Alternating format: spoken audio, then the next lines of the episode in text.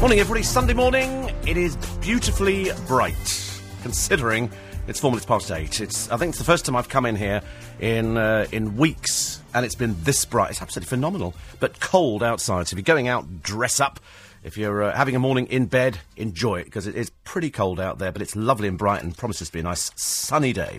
Joining us a little bit later on the programme, Jonathan Levi will be here to look at the papers. Certainly enough stories to get your teeth into, including it's the same old, same old Cheryl, it's the same old, same old Jordan, it's the same old, same old Kerry Katona. This time her uh, ex. This is Vile Croft, Kerry Katona's husband, Mark Croft, launching a vicious tirade against her. Uh, saying that he's been the one who's tipped off the press. He's been the one who's uh, been literally sort of pushing her as far as he can. Uh, not a very nice piece of work. Mind you, in exactly the same way that um, poor old Kim Marsh has told for the first time exactly why she dumped husband Jack Ryder. So we'll come to him in a in a moment because it's rather a shame actually that dreary old has been Kim Marsh, you know, a little bit of fame and starts believing it and losing the plot completely. This being the woman you remember kept the children hidden because she had to farm them off to somebody else because when she got Hear'Say, it wouldn't have been good if she'd had children. So she had to admit to Louis Walsh when he went round there, she said, oh, by the way, I have children. He went, well, that's no big deal. But up until then, she'd sort of played the I'm a single girl. Uh, sadly, for poor old Jack Ryder, she decided to get her claws into him, and he became all loved up.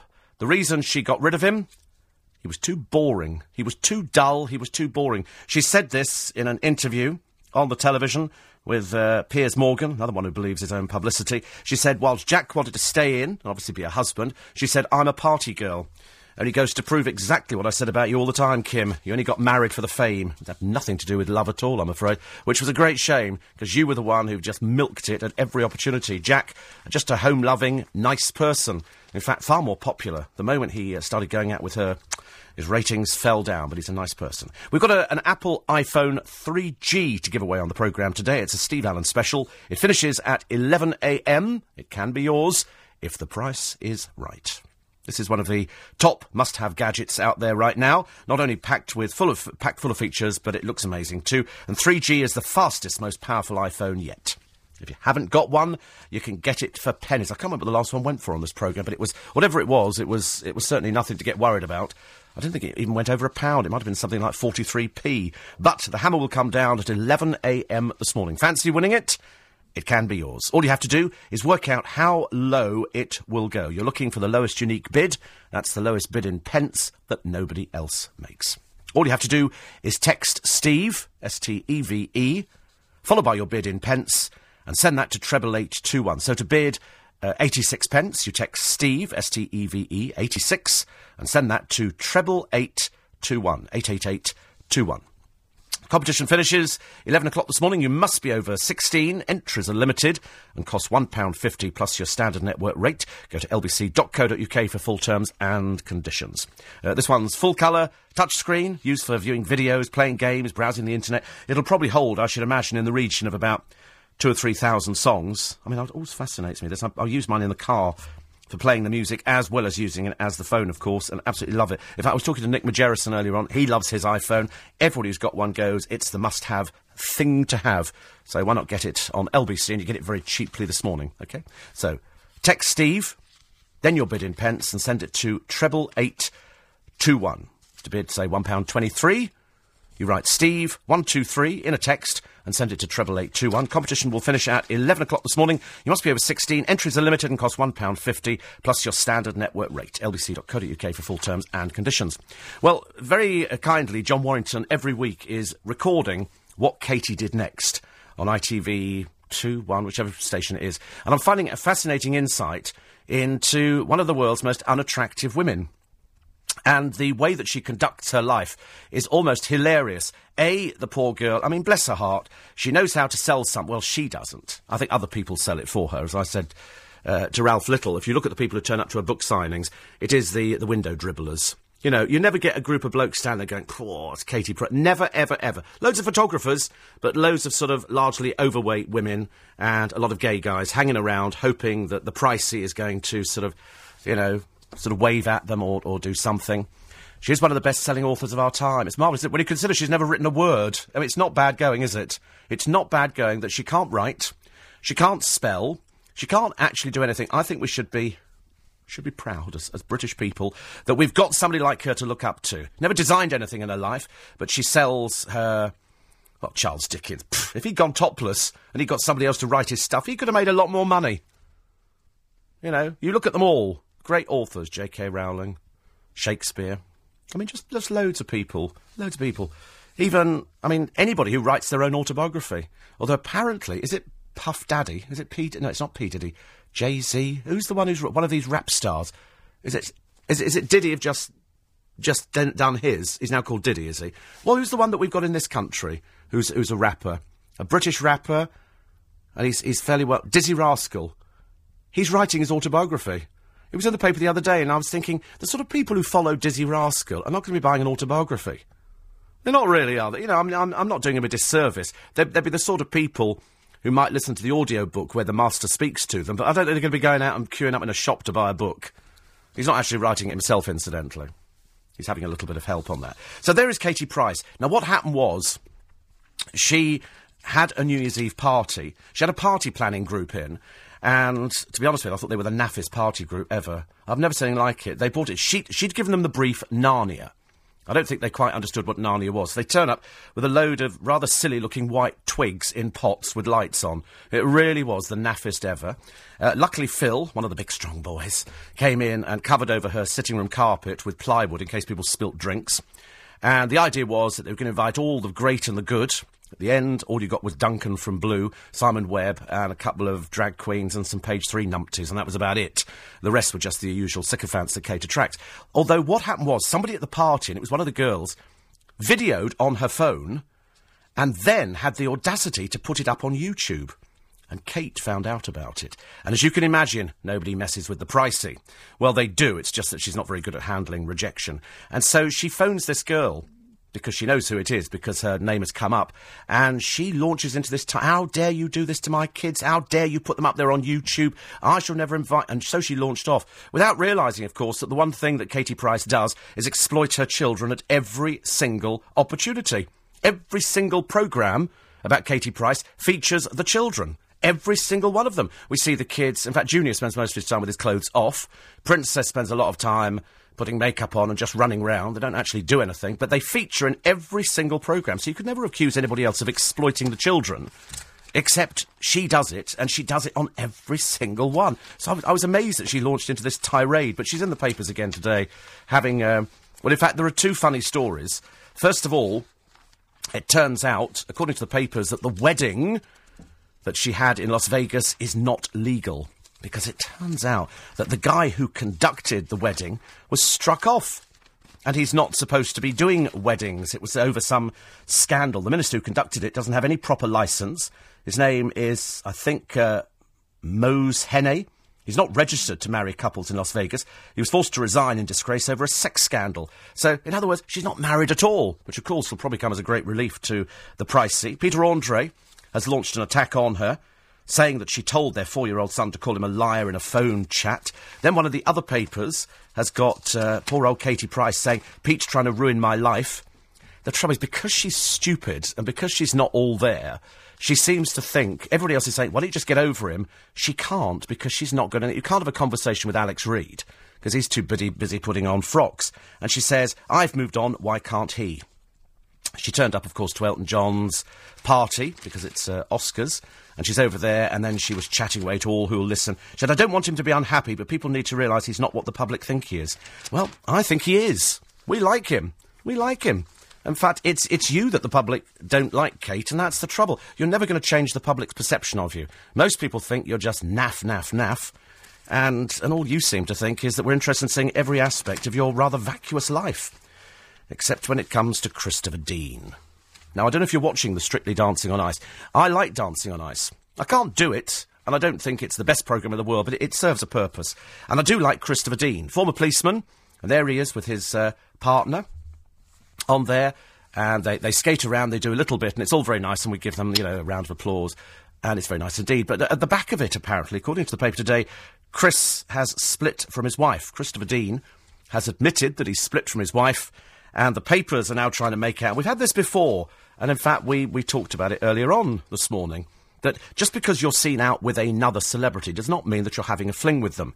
However, fellow panellist Karen Barber has been seen leaving Chris's house twice. Other papers, of course, have got pictures. Now, I often worry about celebrities. If you're going to spend the night at somebody's house, either come right out and say, yes, so we're seeing each other. So, marriage is, marriage is split up. What difference does it make? Christopher, one half of Torvill and Dean, uh, who was married, uh, sorry, was with married Karen at his luxury apartment five nights last week. But does this mean it's a relation, or does it mean that they've just got a lot in common? They're both working on the same programme. Do you remember all those scurrilous stories about uh, poor Christine Bleakley and Adrian Chiles and people saying they were having an affair? Absolutely ludicrous. She said only last week to the paper, she said, when people said that I could have been having an affair with him, she said, I felt physically sick. I know how you feel, love. Know how you feel. Quarter past eight is the time. Check on the roads. James Worley. Thanks very much indeed, Steve. Well, let's start out. Steve Allen. Morning, everybody. 84850 steve at lbc.co.uk. Nice to be company. Actually, it's boiling hot in the studio this morning. I'm so used to when Nick comes in during the week. We've had it sub-zero temperatures, so when sometimes even when Nick's walked in, he's gone, God, blimey, it's cold in here. So we've sort of whacked it up a bit, but because of the sunlight coming in the window, it's heated us up um, a little bit quicker than we uh, than we thought. Another story. This time it's uh, Carlos Tevez. Days after he panned John Terry for the affair with a pal's girlfriend, footy star and new dad Tevez spends a night in a hotel room with Modo. And so here she is, Modo, and her name is uh, Mariana. Mariana's not the best looking thing you've ever seen, but there again, she is a glamour model. And for glamour model, read, it doesn't actually matter what your face looks like. You look like the back end of a bus. It it's the fact that you get your kit off quite quickly. Jerry, can we do that? Oh, you're already topless. Lovely, and that's how they work. And so uh, this model was spotted leaving the room early in the hours of the morning. And strangely enough, it was Tevez who last week launched an amazing attack on a former England model, uh, sorry, former England captain Terry, saying he has no moral code. And you do worry about these uh, models that are out there. I mean, is it because they've got the word easy stamped over them and they just want to sell stories? I don't. I don't quite get it. It's gone on for donkey's years. I'm saying donkeys, but you look at the picture in uh, in the People this morning. One of the other papers has got two pictures. One of her in her modelling outfit, which of course involves being very little, I'm afraid, and then the other stand there looking like a smack tomato. And, and, and you sort of worry about why you'd want to do that. Why would you want your parents to know what you do? Well, the whole idea was you keep everything secret from your parents. Unless, of course, I'm completely wrong. Fiona Phillips has told how she's stressed. I've stressed as a number of uh, other people from GMTV. In fact, they're, they're even talking about that in the paper today, saying that the reason that Penny Smith was dropped is that she's 51. Uh, she wasn't dropped because she was 51. I think Carole Malone's definitely got that wrong. The reason she was dropped is because they axed the programme. I thought they could have used her somewhere else on the station because if, if they're supposed to be going for more journalistic based stories, then that would be the one person that you would hang on to. She's got far more experience than that, that little sort of flippity gibbet thing who's been brought in to replace Fiona Phillips on the sofa, who, as I say, could walk stark naked in an hour, and I wouldn't have the faintest idea who she was. In fact, I can't even remember her name off the top of my head. But that's the problem. Fake goods everywhere. Fake goods. Believe it or not, even needles. There's a woman here who bought some needles. Why she would buy them, I've got no idea. They, they, they can't find out how these work their way into the NHS. And it's a lady from Preston. She has to uh, get needles for her daughter, for her diabetes. Now, when I get my needles, I go to the chemist, and I'm assuming that they're absolutely kosher needles. I didn't even know there was such a thing as a fake needle. But here they are. Because th- this girl was uh, complaining about bruising and said, I'm sore all over. And she thought, well, that's not right. Mind you, sometimes it can be the depth of needle. If you're using an 8 millimeter, we go, technical side. If you're using an 8 millimeter needle and you get bruising, then go down a size. You know, the, obviously, the fatter you are, the longer the needle.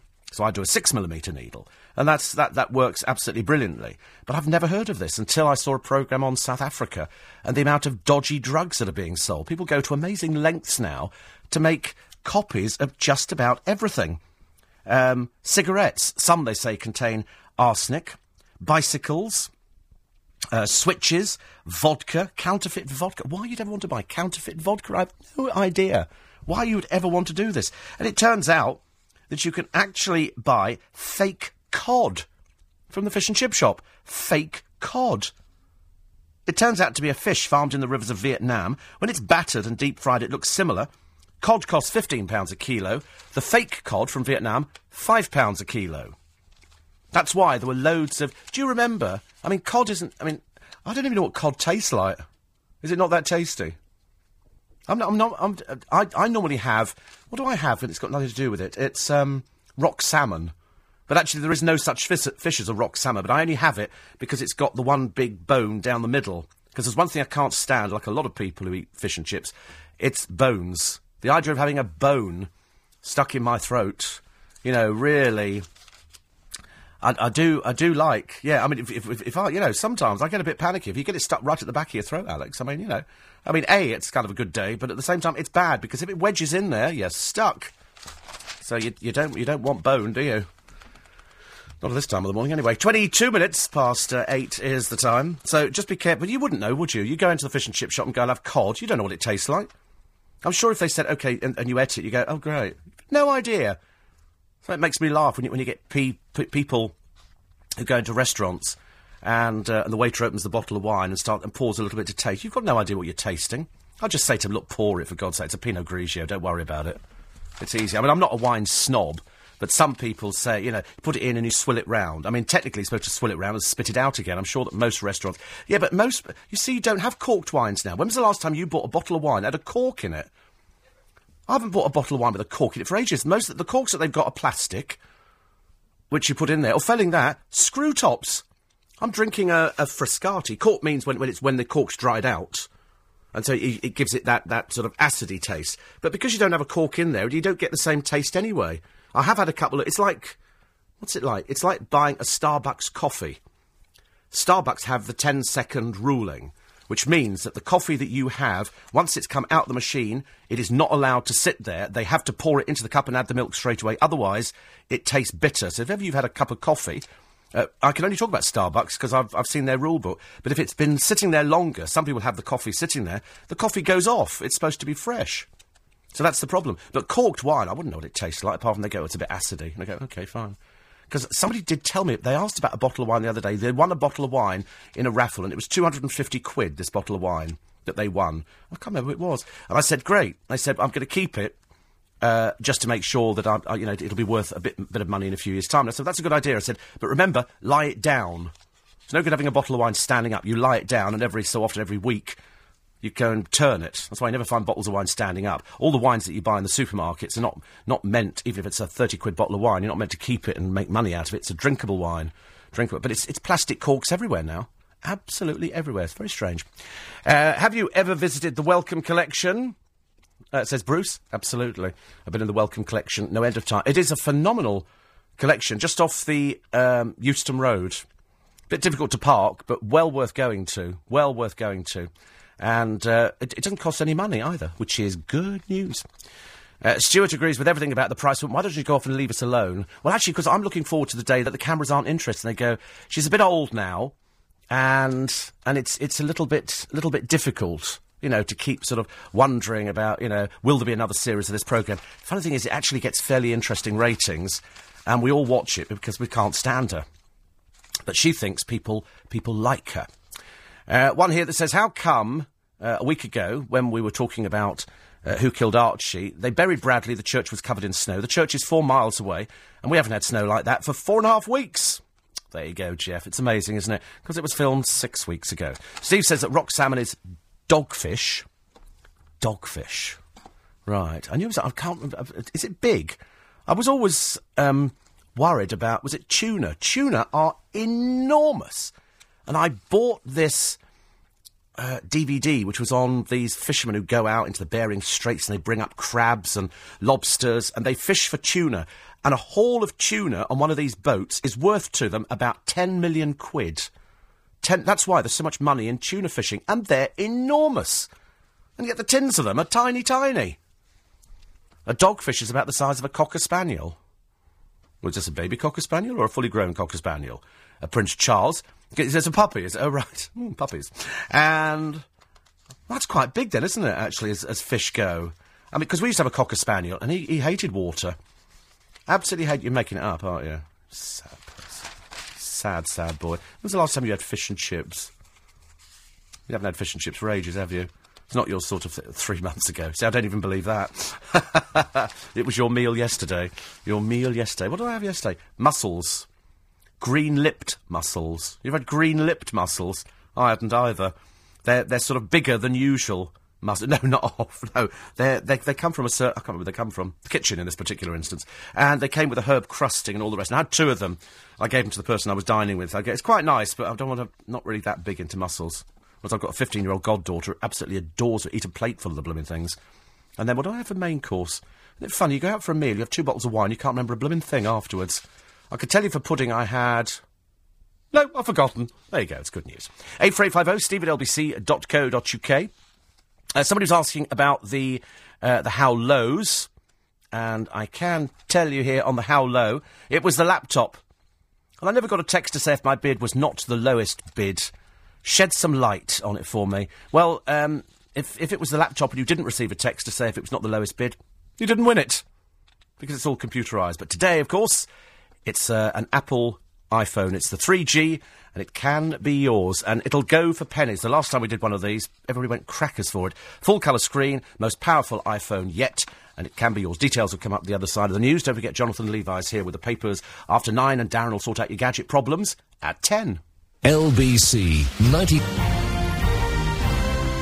I was just saying to Russell, I said, you know, it, it was nice when you were earning money. I said, what do you do with your money? 'Cause I'm always intrigued. as to- some people spend it on cars, some people spend it on clothes. Not clothes. You, no, you quite clearly don't spend it on clothes. I also don't, don't spend it on clothes. And then he said, holidays. You're going to America later in the year. That's the plan, yes. and I said, what you should do is you, you should go to Vegas, which you've never been No, to. would like to go. Johnny's been. He knows the Pussycat Bar very well indeed. That's a very popular place. Very, sounds interesting. but it's, it's, it's adult Disney.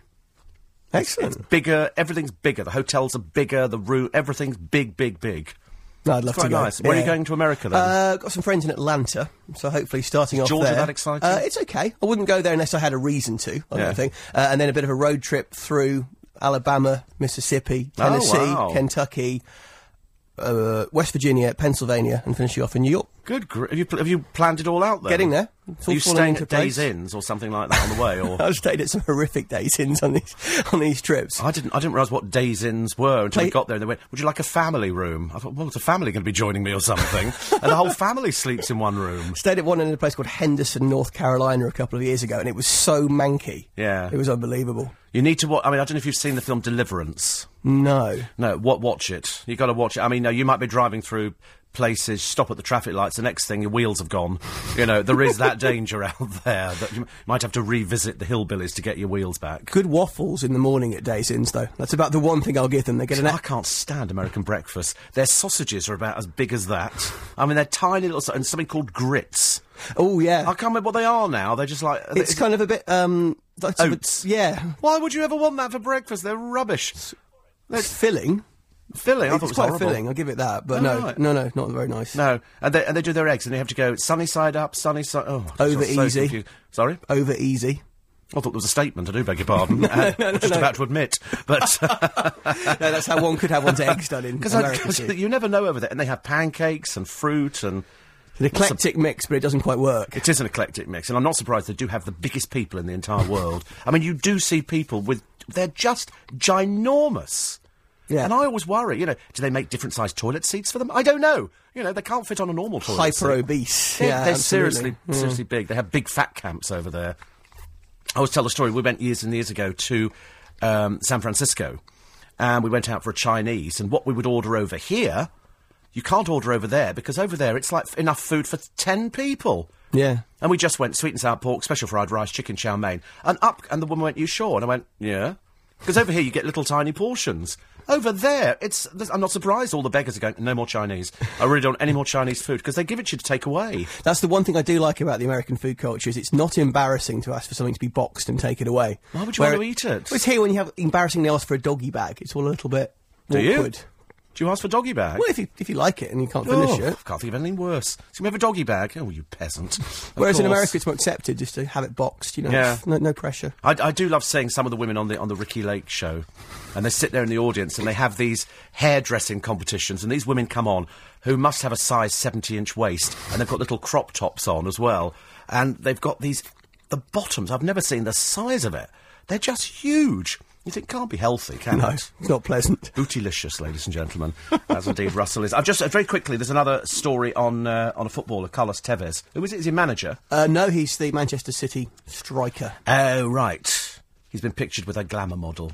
He's Yes. just had a, a, a, a baby daughter born a few few days ago. Well, he he says he's split from his wife. Oh. But his father says no, they're still together. But here he is with this glamour model, and they went on a flight off somewhere.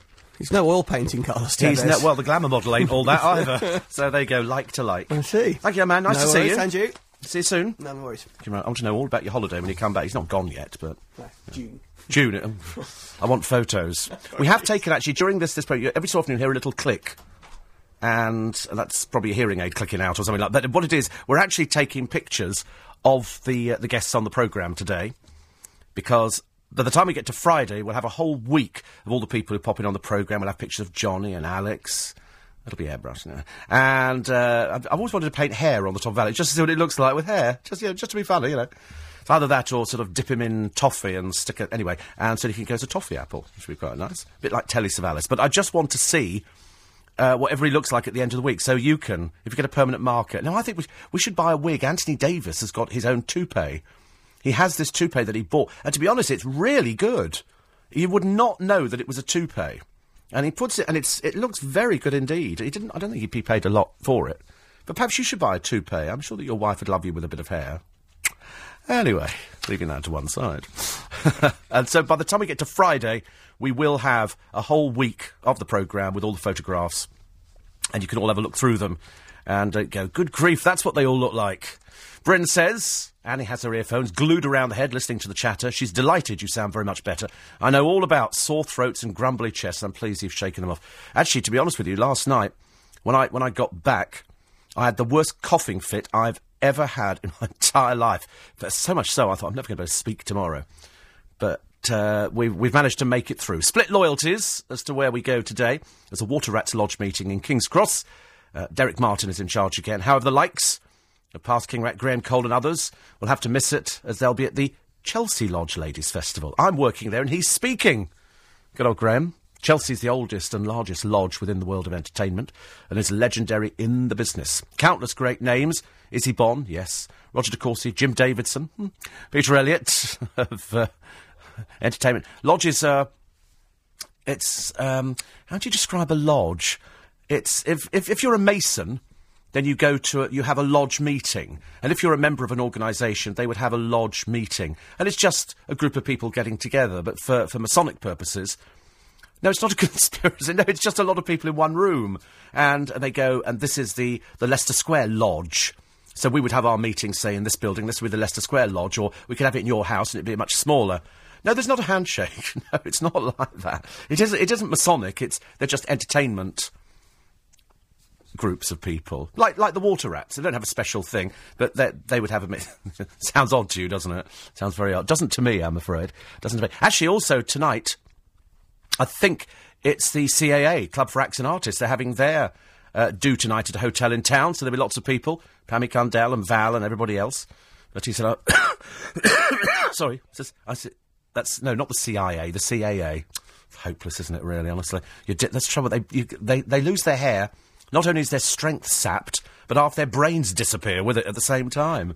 Poor soul. Uh, do you remember 20 years ago, says Ronnie, the Queen Mother had to have an operation to remove a fishbone from her throat? I do remember vaguely she had that. But I, mean, I just I just don't do fishbones. I could have had haddock last night, and I used to love haddock as a child, but uh, not anymore.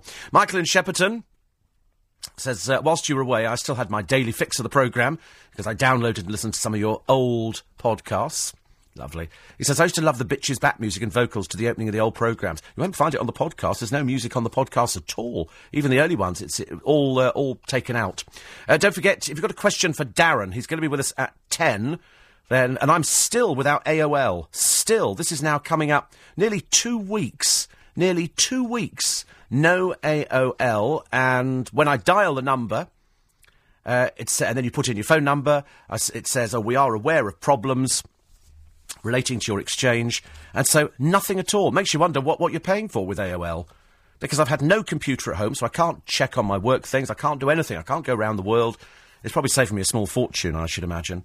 with um, with buying stuff, so I have to do it when I come into the studio. But it's just driving me mad. And I said last week, if anybody else in the Twickenham area has been without AOL, is this quite normal for them? Because the last time we got somebody who spoke to India, and frankly, I mean, it, it's just double Dutch. You're dealing with somebody who's in another country. They're, they're, they're following a script through, and then they say, this woman last week, I said, had the audacity to say, as soon as it comes back, we'll send you an email. I went, we don't, what's the point of sending an email? We don't have any AOL. Oh, right. We won't send an email. Well, just as well. Why don't you just get it fixed? They'll blame BT, BT will blame AOL, somebody else will blame some. I might have to buy a dongle today, because uh, frankly I am missing going on the internet. It's uh, become a little bit of an addiction. Quarter to nine is the time, Sunday morning, LBC 97.3. And with the roads, James Worley. Thanks, Steve. The anti-clockwise M25 currently... 97.3. We've now got very into looking through the uh, pages of the internet for wigs to say, and they're very cheap. You know, they're very very cheap. They're not they're not expensive at all. You can buy a. Uh, an average one for about six ninety nine, which seems quite good. You'd have to have real hair, though, wouldn't you? I don't know what Anthony Davis's is, but it does. He got it from the states, and I think it was about fifty odd pounds. But it's really good. I mean, it's not full length, whereas I, I had a, a funny wig, which was like a Rod Stewart wig. Uh, and I looked quite good there. A lot of people thought I looked, looked a bit like Farrah Fawcett. Uh, I thought I looked like Rod Stewart, but it was quite good. It's amazing how how sort of blonde hair changes you. And Kathleen Turner with women's hair. Come on. Let's start going around the office. Who's ever dressed up as a woman? Okay, let's find out now. Yeah, they were no, no, no. Essex boys, first thing they do, isn't it? Oh, I wonder if these these tights fit. Oh, they do. You know, next thing you're out by. We used to have in one of our offices, one of our incarnations. One of the pla- oh, I quite like Kathleen. No, I don't like the old image. Bit like me. And over the road from LBC Studios was one of those cross-dressing shops. And they used to have a lot of. We used to get a lot of letters, which used to, for some strange reason, arrive at LBC for people who wanted to go out dressed as. And they used to accommodate all sorts. So they did big shoe sizes up to, I think, 15 so you could buy high heels at 15 and lots of different outfits. And I often wonder, actually, who at LBC used to go out dressed like that. And I suddenly realised we did have a reporter who used to, who used to cross-dress. Very successfully, it has to be said, until he got stopped by the police one night, and the, the police phoned the newsroom and said, Do you have a reporter called so and so? And we went, Yes. And they went, Is he prone to dressing as a woman? We went, Yes. They went, Oh, right, just checking, because he said he worked for LBC. Oh dear. Anyway, I went for my dinner yesterday at Joe Allen's, which was very nice, not having been there for a, a little while. And sitting next to us, well, I thought it was boyfriend and girlfriend. Turned out to be father and daughter, and it was Paul and Sky. Because after you after you arrived, Sky, who's fifteen, said that sounds a lot like Steve Allen, and her dad, Paul, said, "Don't be so silly. I know he dines here, but that's not him, is it?" So they, they had a check with the waiter who said, yes, that is Steve Allen. So it's always a bit of a disappointment, isn't it? You think, oh, I thought he'd been taller or something like that. Paul was wearing these earrings, and I thought, because I did get stopped in the car yesterday at the traffic lights. We were driving around, trying to get through Covent Garden, which is a maze at the moment because they've closed a lot of roads off, and I was getting a bit frustrated. We stopped at the traffic lights at Leicester Square, and the car had been cleaned the day before, so it was looking particularly good. And this bloke stands there, and he's looking in the window at us. And, uh, and Giles said, I think he wants to say something. So I wound down the window and he said, Excuse me, sir. He said, could, could you please tell me how much it would cost me to purchase a car like this? So I thought quickly and I said, A pound. And he went, A pound. I said, Yes. I said, There's a bloke giving them away up the road. I said, I've got three. I said, You know, I'm sure he'll still be there. And then we drove off with his, while his mouth was on the pavement. What a stupid question you know, this care in the community, it's gone too far, I think, now. There's quite clearly not enough people being, being looked after out there. Um, I did try the uh, the link. It still hasn't. Uh, nothing's happened, Vincent. I'm afraid at all with AOL. In fact, they have been possibly worse than useless, which is uh, which is a shame because I've been with them for ages and ages, but it just keeps switching off. So I think we might have to find something else, might we? Poor old Noreen. Her computer's crashed. Her computer has crashed as well. So um, she's she's uh, now to friend's. It's good news, isn't it? It's always nice to have uh, friends who can sort out all these things for you because, to be honest with you, I've got no idea half the time. You always think to yourself, is this going to work? Is that going to work? And you sit there staring at the computer. It's like losing your phone. Uh, Tony reckons that uh, Katie Price is the queen of broken Britain. Broken Britain, eh? It sounds quite good. The Queen of Broken Britain. Never even thought about it. Bradley's funeral from EastEnders was filmed at the new Southgate Crematorium. Uh, Christine's celebrating a birthday today. The Wallace collection is off Oxford Street. Yes, this was the other collection, not the Wallace collection.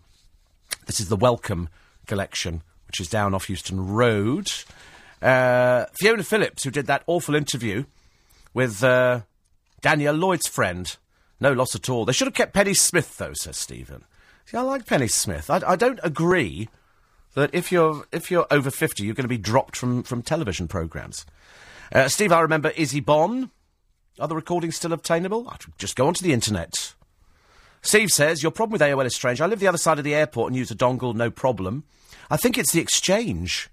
I don't. I don't know what they're doing with the exchange. They're only going to start messing around. Um, and Anne says you've got a halogen oven. Can you cook straight from the glass bowl without an oven-proof dish or the rack? Uh, it's a glass bowl. Just, it's got a light over the top of it. Yeah, I think so. I think so. Can't be that uh, difficult. Green-lipped mussels are from New Zealand, i.e., twelve thousand miles to your plate. Good, isn't it? They, they, they tasted quite good. Monkfish, mock cod is fish called pollock. Barbara in uh, Perivale says a guest on Christo's show said it was good that Katie Price stroke Jordan was, quote, a normal woman, so other women could identify with her. God help us females if that's the case. Case. Uh, best fish and chips, Pimlico, Sea Fresh, Wilton Road, says Martin. And Lynn says, I have to disagree. I would love for Katie Price to be around into old age and have the programme called What Granny Price Did Next. I don't think you'd have to wait too long. I looked at it the other day and I did say on the programme, somewhat cruelly, I thought, that the camera, she was having fake eyelashes put in. She was having them individually put in, which looked a bit. I mean, the poor soul. And when it did a close up, she's got really hairy face. Re- you know, there's quite a lot of hair on there. Uh, and I thought she was actually growing sideboards, sideburns, to sort of look, look a little bit like the cross dressing cage fighter that she now probably hasn't married. Uh, what happens to implants when women get really old? What, breast implants? I don't you have to have them topped up, don't you? Don't breast implants. Don't you have them topped up? I, I don't know. Isn't it like going to the garage for a 13,000 mile checkup? I think they go there and go, oh, shh, shh, shh. They go, oh, that's fine on that side. Oh, shh, shh. Then the other side. I don't know what you're asking me for. There was always said that women with implants couldn't fly. Because the early implants, the, uh, the cabin pressure meant that there was a chance they could explode. You could be sitting there, you know, one minute with 32 double D, next minute 48 treble F or something, and they just got bigger and bigger, and the seat in front got pushed further and further away. But Katie Price seems to have no problem flying, does she? But that's what they used to say. They used to say, if you've had implants, you cannot fly. Luckily, I'm as natural as they come, which probably hasn't served me too well. Don't forget, if you want to have a go for my Apple iPhone 3G, it can be yours. It's in a Steve Allen special How Low, which finishes at 11 o'clock this morning. It's the one you must have. I cannot impress on you enough. It's no good turning up now with anything that's not an iPhone, because people just go, oh, dear, uh, you've not got an iPhone. And then you go, yes, I have. Here's the one I got on Steve Allen's programme. Person with the lowest unique bid will win. Lowest bid in pence that nobody else makes. The hammer will come down at 11 this morning. And to play for this one, all you do is send a text. Steve then your bid in pence and send that to treble eight two one. So Steve, and then for example, you want to bid thirty four pence, Steve thirty four, and send that to treble eight two one. The competition ends at eleven this morning. You must be over sixteen. Entries are limited. and cost £1.50 plus your standard network rate. Go to lbc.co.uk for full terms and conditions. It's got the full colour touch screen. You can view videos, play games, browse the internet, do all sorts of things, and it can be yours for mere pennies. So uh, why not have a go? Finish at 11, not one of these waiting all day competitions. It's a quickie. Your free gifts today uh, with the Sunday Mirror. It's free Vaseline body lotion. Lovely. And uh, a free haircut for every reader with the hair group. It's quite good. What are they offering at the News of the World today? A free Eon Power Down TV plug worth £15, which is good. What are the people offering? Free magazine, sex scandals. Hmm, how dull. Not even a free gift. Free movie popcorn with the Daily Star. Mail on Sunday are offering you Piers Morgan's 100 top celebrities. Poor old Piers. He's so desperate to be famous. He's just, he's absolutely desperate for it. I don't know a few people around here the same. Sunday Express are offering you a free Cadbury's Flake and a free heather plant at something called Focus. I like the idea of a free Cadbury's flake. What was the flake that they brought out which was covered in chocolate? Because they used to, a friend of mine, Janice, who's listening at the moment, used to be the Cadbury's flake girl on television. And she would sit there and she would peel back the wrapper. And then she would put it in her mouth. And it was, it was done, it was very erotic. Very erotic. And, and every time I've done it, I've tried to be as erotic doing it. You end up with half a flake all over you. So they brought out something else and it was the flake but covered in chocolate, so it didn't didn't drip all over you. And um, there we go. Oh, we're all going to watch it now, are we? We're all going to watch it. There we go. We like that. they like the idea of sort of watching the Cadbury's flake, but they don't do it anymore on the television. I've seen some very rude programs. There was a TV program the other day, and I began to thought I wonder. I thought I'd wandered into something different, and it was. Um, there she is, and it was it was an, uh, a coming of age program well, I've never seen anything like it. My t- the language alone was absolutely dreadful. And I sat there thinking, do you think children are going to be watching this? The answer is probably yes. Thank goodness we're an adult-based programme this morning. It's LBC, it's Steve Allen, and after the news, Jonathan Levi. You think you'd wait? Morning, nice to be company. Welcome to a bright Sunday morning. Not just because of the programme, but because outside it is absolutely. I mean, it's almost crop top weather.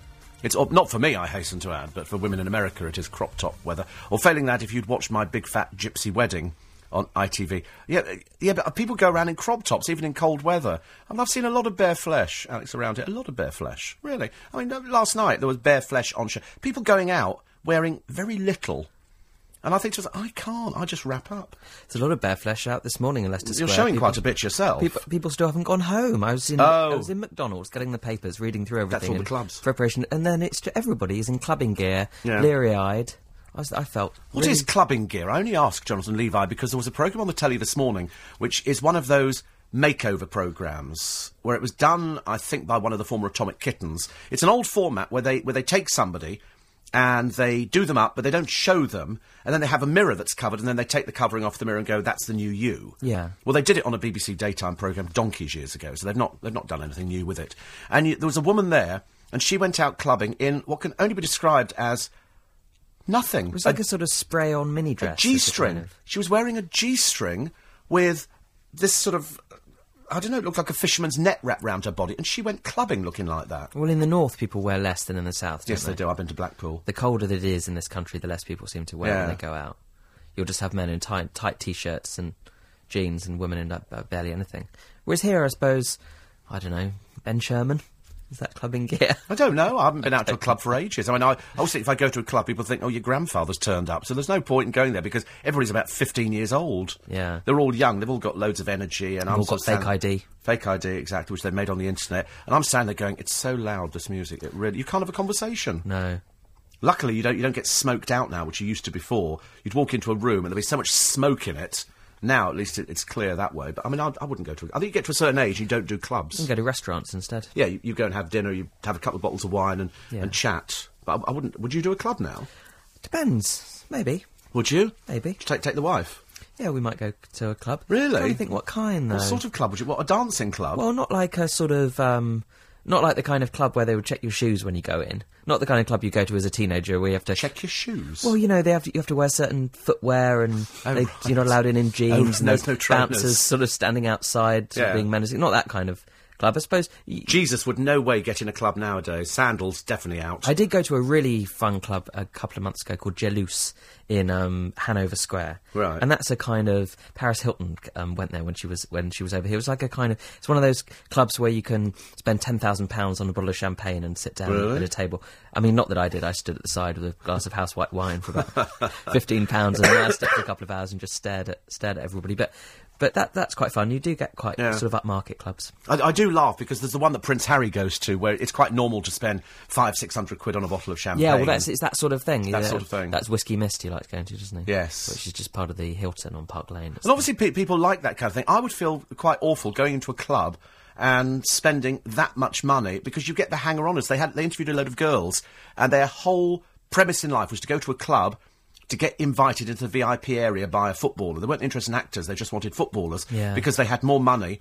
and there was a chance they were going to be drinking Cristal and Yeah. and that kind of thing. Well, and they do do all this sort of pomp and ceremony with the drinks. I was when I was in Jalouse and I was looking, you know, the people that are sitting at the tables, and there's a minimum spend of a thousand pounds to sit down. Well, Stringfellows was like that. If, if you sat at a table downstairs, you had to drink spirits. yeah, And in those days, a bottle of spirits was about 70, 150 pounds. Right. You could not sit at a table. So people would come down and sit at a table thinking you can sit there. Yeah. And you'd be ushered off very quickly. yeah. But in Jalouse, they come over if you order a particular magnum of this or that or whatever. Mm. They come over. There's sort of there's two bouncers and a really sort of sexy waitress, and then there's sparklers in the top of the champagne, and they try and create this ludicrous pomp and ceremony surrounding vile, what is what is basically Yeah. Just a bottle of you know a bottle of champagne that's really not worth very much I remember going to Juan-les-Pins years ago, and Dale and I went there for an evening out, and and we go to this restaurant. There's people on the other tables having their cocktails with sparklers in. All I kept thinking was, it's just drawing attention to yourself. It's like it's like going into a restaurant and they have the sizzling platter. Yeah. And everybody's going, oh, what are they having? Like, there's, well, I don't know, chef's just thrown something on a hot stone. Although I do remember when I was a child going to Clouds in Norbiton, and you could get Clouds in Norbiton. and the, and the children's menu for the dessert, you could get some vanilla ice cream with a sparkler in, which was amazing. Oh, when we go to the uh, the Italian uh, in Epping, the kids there, in fact, Danielle's saving her ice cream because it comes in a, like a Disney mug, and you can save them, and they let her go out to the back and pick the one out the fridge so she can get one she hasn't got. So as a child, I did love sparklers coming yeah, puddings. Yeah, but not as an adult. Doesn't it look a bit naff in a. Oh, it looks utterly ludicrous. It looks as naff, I'm afraid, as these big white limousines in town driving around full of Essex girls. Not that I've got anything against Essex girls, but I'm just thinking if you go to Vegas, they look classy, and New York, they look classy. Yeah. For some reason over here, they make themselves look cheap. Well, it's because the windows are so small and there's so many little heads kind of all crowded around the windows, waving. Yes. It's sort of I did pull up alongside one once, and people were out down the window and waving at me. Yeah. Because I looked the other way. yeah. I thought it was horrible. I felt quite cheap and ghastly. Do you wave at things? Like if you, I don't really wave on what? boat. Well, you know, if you're on boats, people wave I have when done you're it on a boat. the river. I have done it. I've, I have done it when I've been up to Hampton Court on the boat. People do wave from that and they sit in Hampton Court. Yes, and they sit in the pubs. They wave. and you wave, and they wave back. They wave back. don't even know you. You don't do it on the tube, though, do you? Wave if you. You know, sometimes if you go through a tunnel and then there's another tube going through a tunnel, and you sort of pass each other You occasionally. don't wave at that, do you? You- no. No. Oh, but maybe we I'm should start. you even think you would wave. Well, what, what, I mean, where is the cut off for waving? Well, you just wave on a boat. Just boats? We, we, we used to wave when we used to go Nautical waving. caravanning.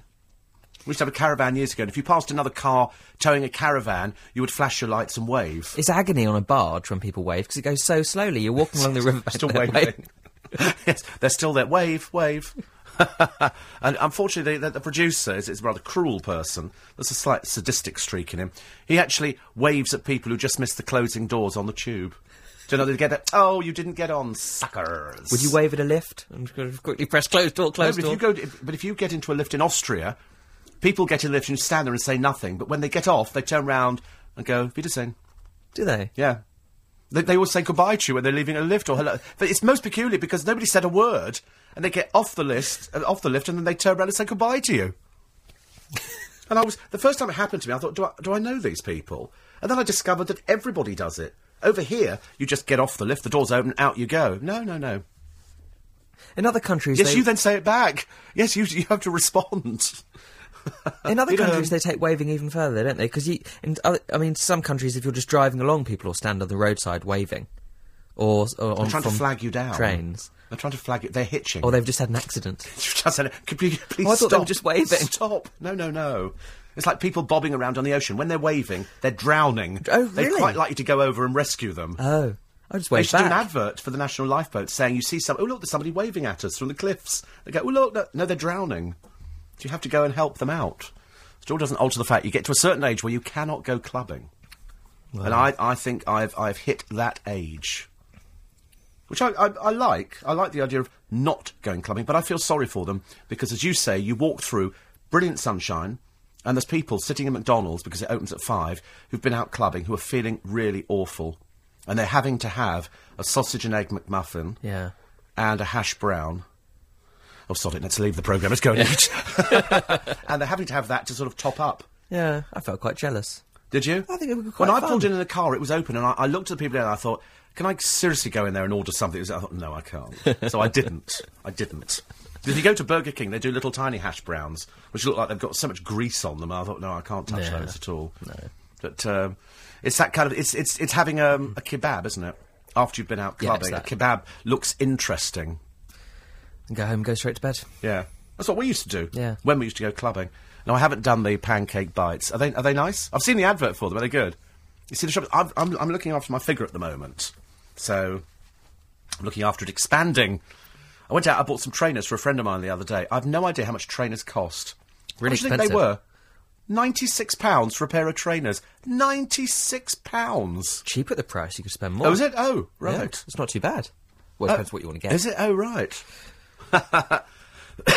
I bought them from uh, a place in Covent Garden, where all they sell are trainers, and you go in and then you go downstairs, and they've got all these Nike trainers, and and there's hundreds of people in there buying trainers. Florida outlet malls, exactly the same trainers, $25, $30. Are they? Yeah. Yeah, but We- the flight we- across there's a bit more expensive. Well, that's true. That's the only problem. But I, I thought ninety six pounds for a pair of trainers. Well, we, do, we are ripped off in this country on things like that. for trainers. They can't cost them that to make, can they? And yet you've got to have them. The producer go, goes to Tesco. They're made by children under the, the minimum wage in China.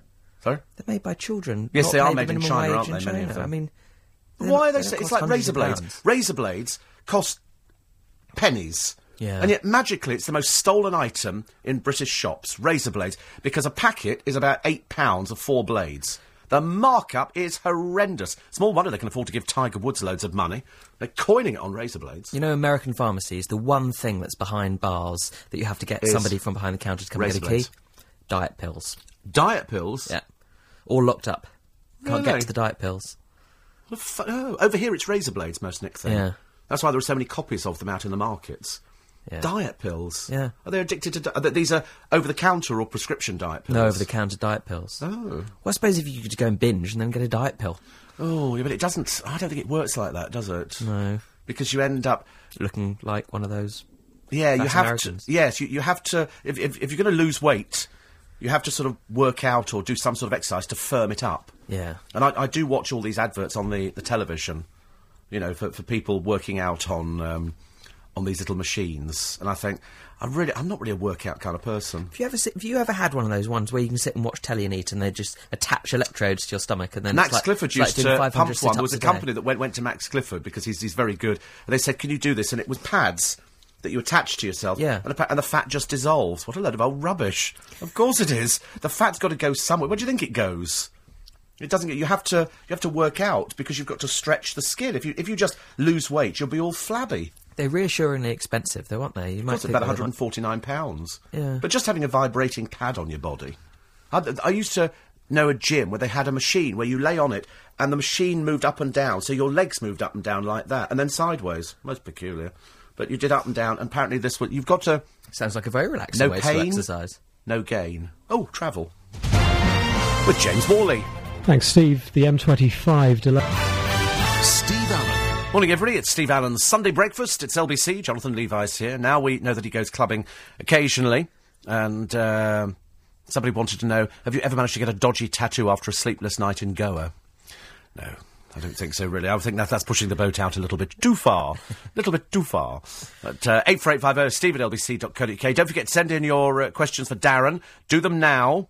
And don't don't leave it too late and make them shorter. The shorter the question is, what we'll do, we'll actually print all these off and then um, we'll give them to Darren. Okay.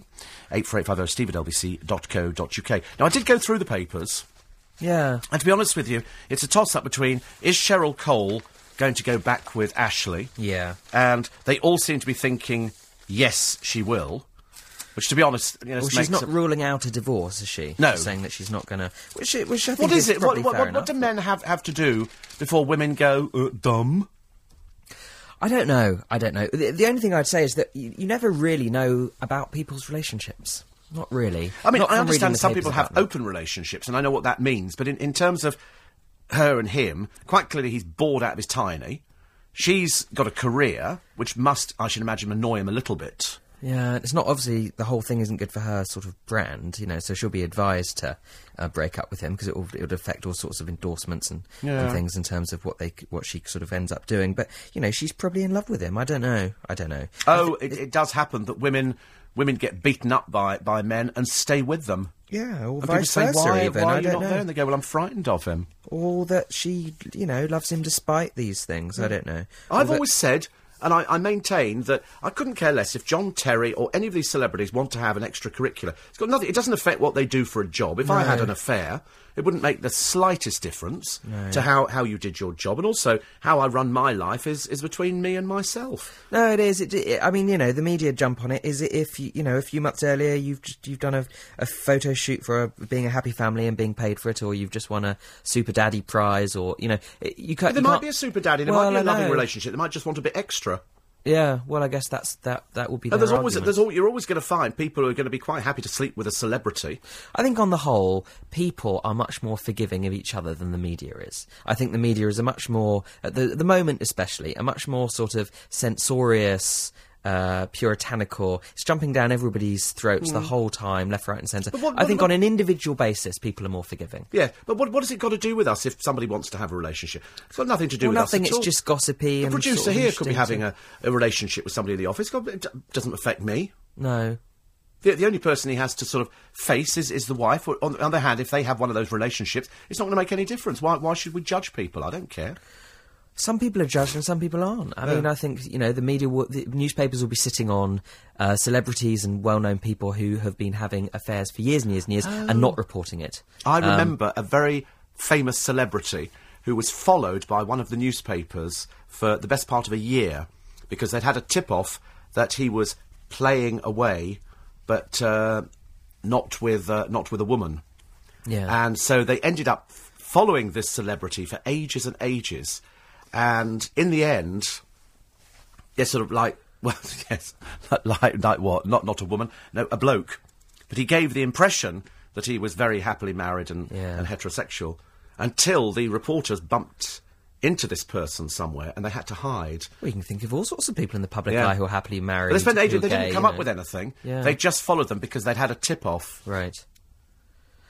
I don't know. I It's mean, frightening, yeah, isn't it, really, that it we're is. so we're so interested in this. But it does form the basis of the newspapers. It does. Well, the tabloids, anyway. yeah. Simon Cowell was sort of interesting last night on the Piers Morgan show. There's a bit about it today. Kevin O'Sullivan's Yes. not very impressed. I mean, he sort of couches it. He says it's a good show, and in the end, it's impossible not to like him. I mean, it was sort of interesting. You sort of learned the odd thing, I suppose. I mean, the, the fact that I thought it was quite interesting that he's he's an insomniac. He said he can't sleep at all. He doesn't get sleep till about four or five in the morning. I can understand that. Um, he Oh, typical, to, just when I start. he has to he has to take sleeping pills pretty much every night. See, I think that's terrible. So he can't sleep, and he's addicted to sleeping pills. Yeah. Um, he hates confrontation, and he can't sack people, which is ironic, but it's seeing as Oh, sort I- I know lots of people in business who- who so can't do that. He sort of talked a little bit about um, falling out with. Uh, the girl that presented it for a bit, you know, Kate Thornton. Yes. And um, how, you know, he felt bad about him not being the one that, you know, sacked her and, and so Yeah. on. And then he had to apologise to her later. Um, and then he hates confrontation. He, it, Terri Seymour was sort of edited out of the whole thing. She wasn't mentioned at all. He did. There was a whole thing about how he gets on with all his exes, and they're all like a big happy family, except Terri Seymour wasn't mentioned at all. In fact, he didn't actually mention a lot of the uh, American accusations No. and. No, and there was nothing about Simon Fuller. and uh, there was nothing. which is such a strange thing, isn't it? Because this features so heavily. Yeah, and they had a sort of woman from the enemy who they sort of set up as the sort of token baddie who uh, criticised Simon Cowell a little bit. Um, and it, but they couched it in such a way that she was presented as slightly ludicrous. Yeah. they didn't have Sting, or they didn't have a, a whole load of people that they could have had who would have had um, more reasoned, uh, more authoritative arguments against what he does in television and Yeah. so on. I mean, I think he's, you know, I admire him enormously. I do so too. It's kind of, you know, but it was it was sort of interesting. Uh, you know, I think uh, Piers' sort of brown nosing was slightly cringing, hmm. worthy as. Well, you as see, I always of- thought, even when Piers was an editor, he was never very good. No. He always did sort of naff interviews. His interviews on the television are, are lame, to say the least, and he does do this brown nose. It's, so, it's because he's so desperate to be a big, big celebrity Yeah. and earn as much money as Simon Cowell. I thought the interview was absolutely fine, but I don't think he should have said. He said at the beginning, "I'm going to show the public a side to Simon they probably don't even imagine could possibly exist." Well- now that's such a thing to set up. Yeah. he didn't deliver on that. No. but it was a good show. But there again, you see, Piers Morgan owes his entire living to Simon Cowell. yeah, so what's he going to say? He's, he's he isn't going to attack him. He's going to have to do these. So it was like when, when Piers Morgan did these lame programs. One in uh, he did Monte Carlo, I mean, it was positively dire. Yeah, they rate though. They're interesting. Well, they're, Piers because Morgan people are fascinated, aren't they? If, if you say, right, we're, we're, we're now going to spend a week with, um, you know, inside Buckingham Palace, people will watch it because it's fascinating. So Piers Morgan goes for the rich and famous and doesn't do anything apart from sit on a yacht that they don't even take us round. I know. It was, it was just poor. I've seen much better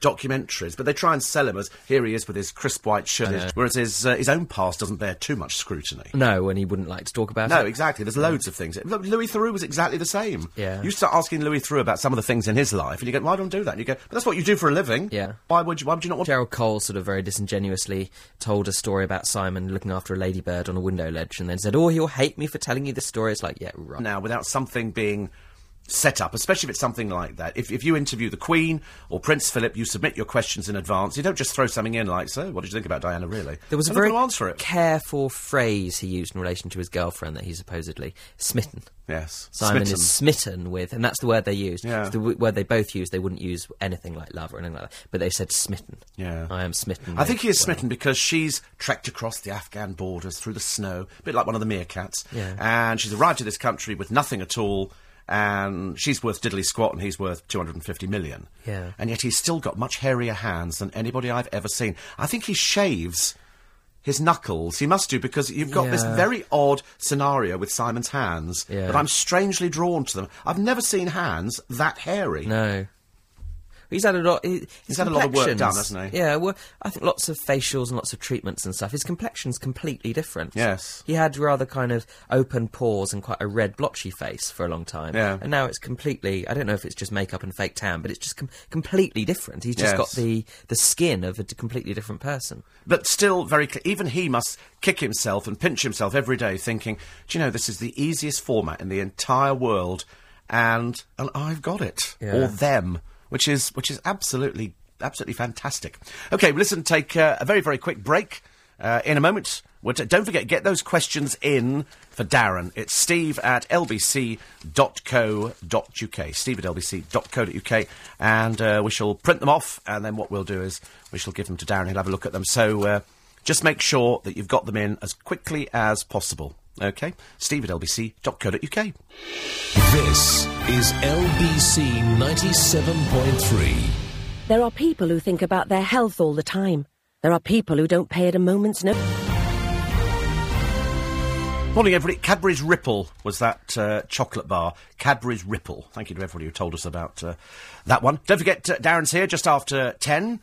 Jonathan Levi is with us at the moment as we go through the papers, and uh, he agrees with me, Kim Marsh, telling uh, Piers Morgan in a dreary two and a half hour interview on her rise from poverty to a hundred grand a year. Oh, whoopee doo.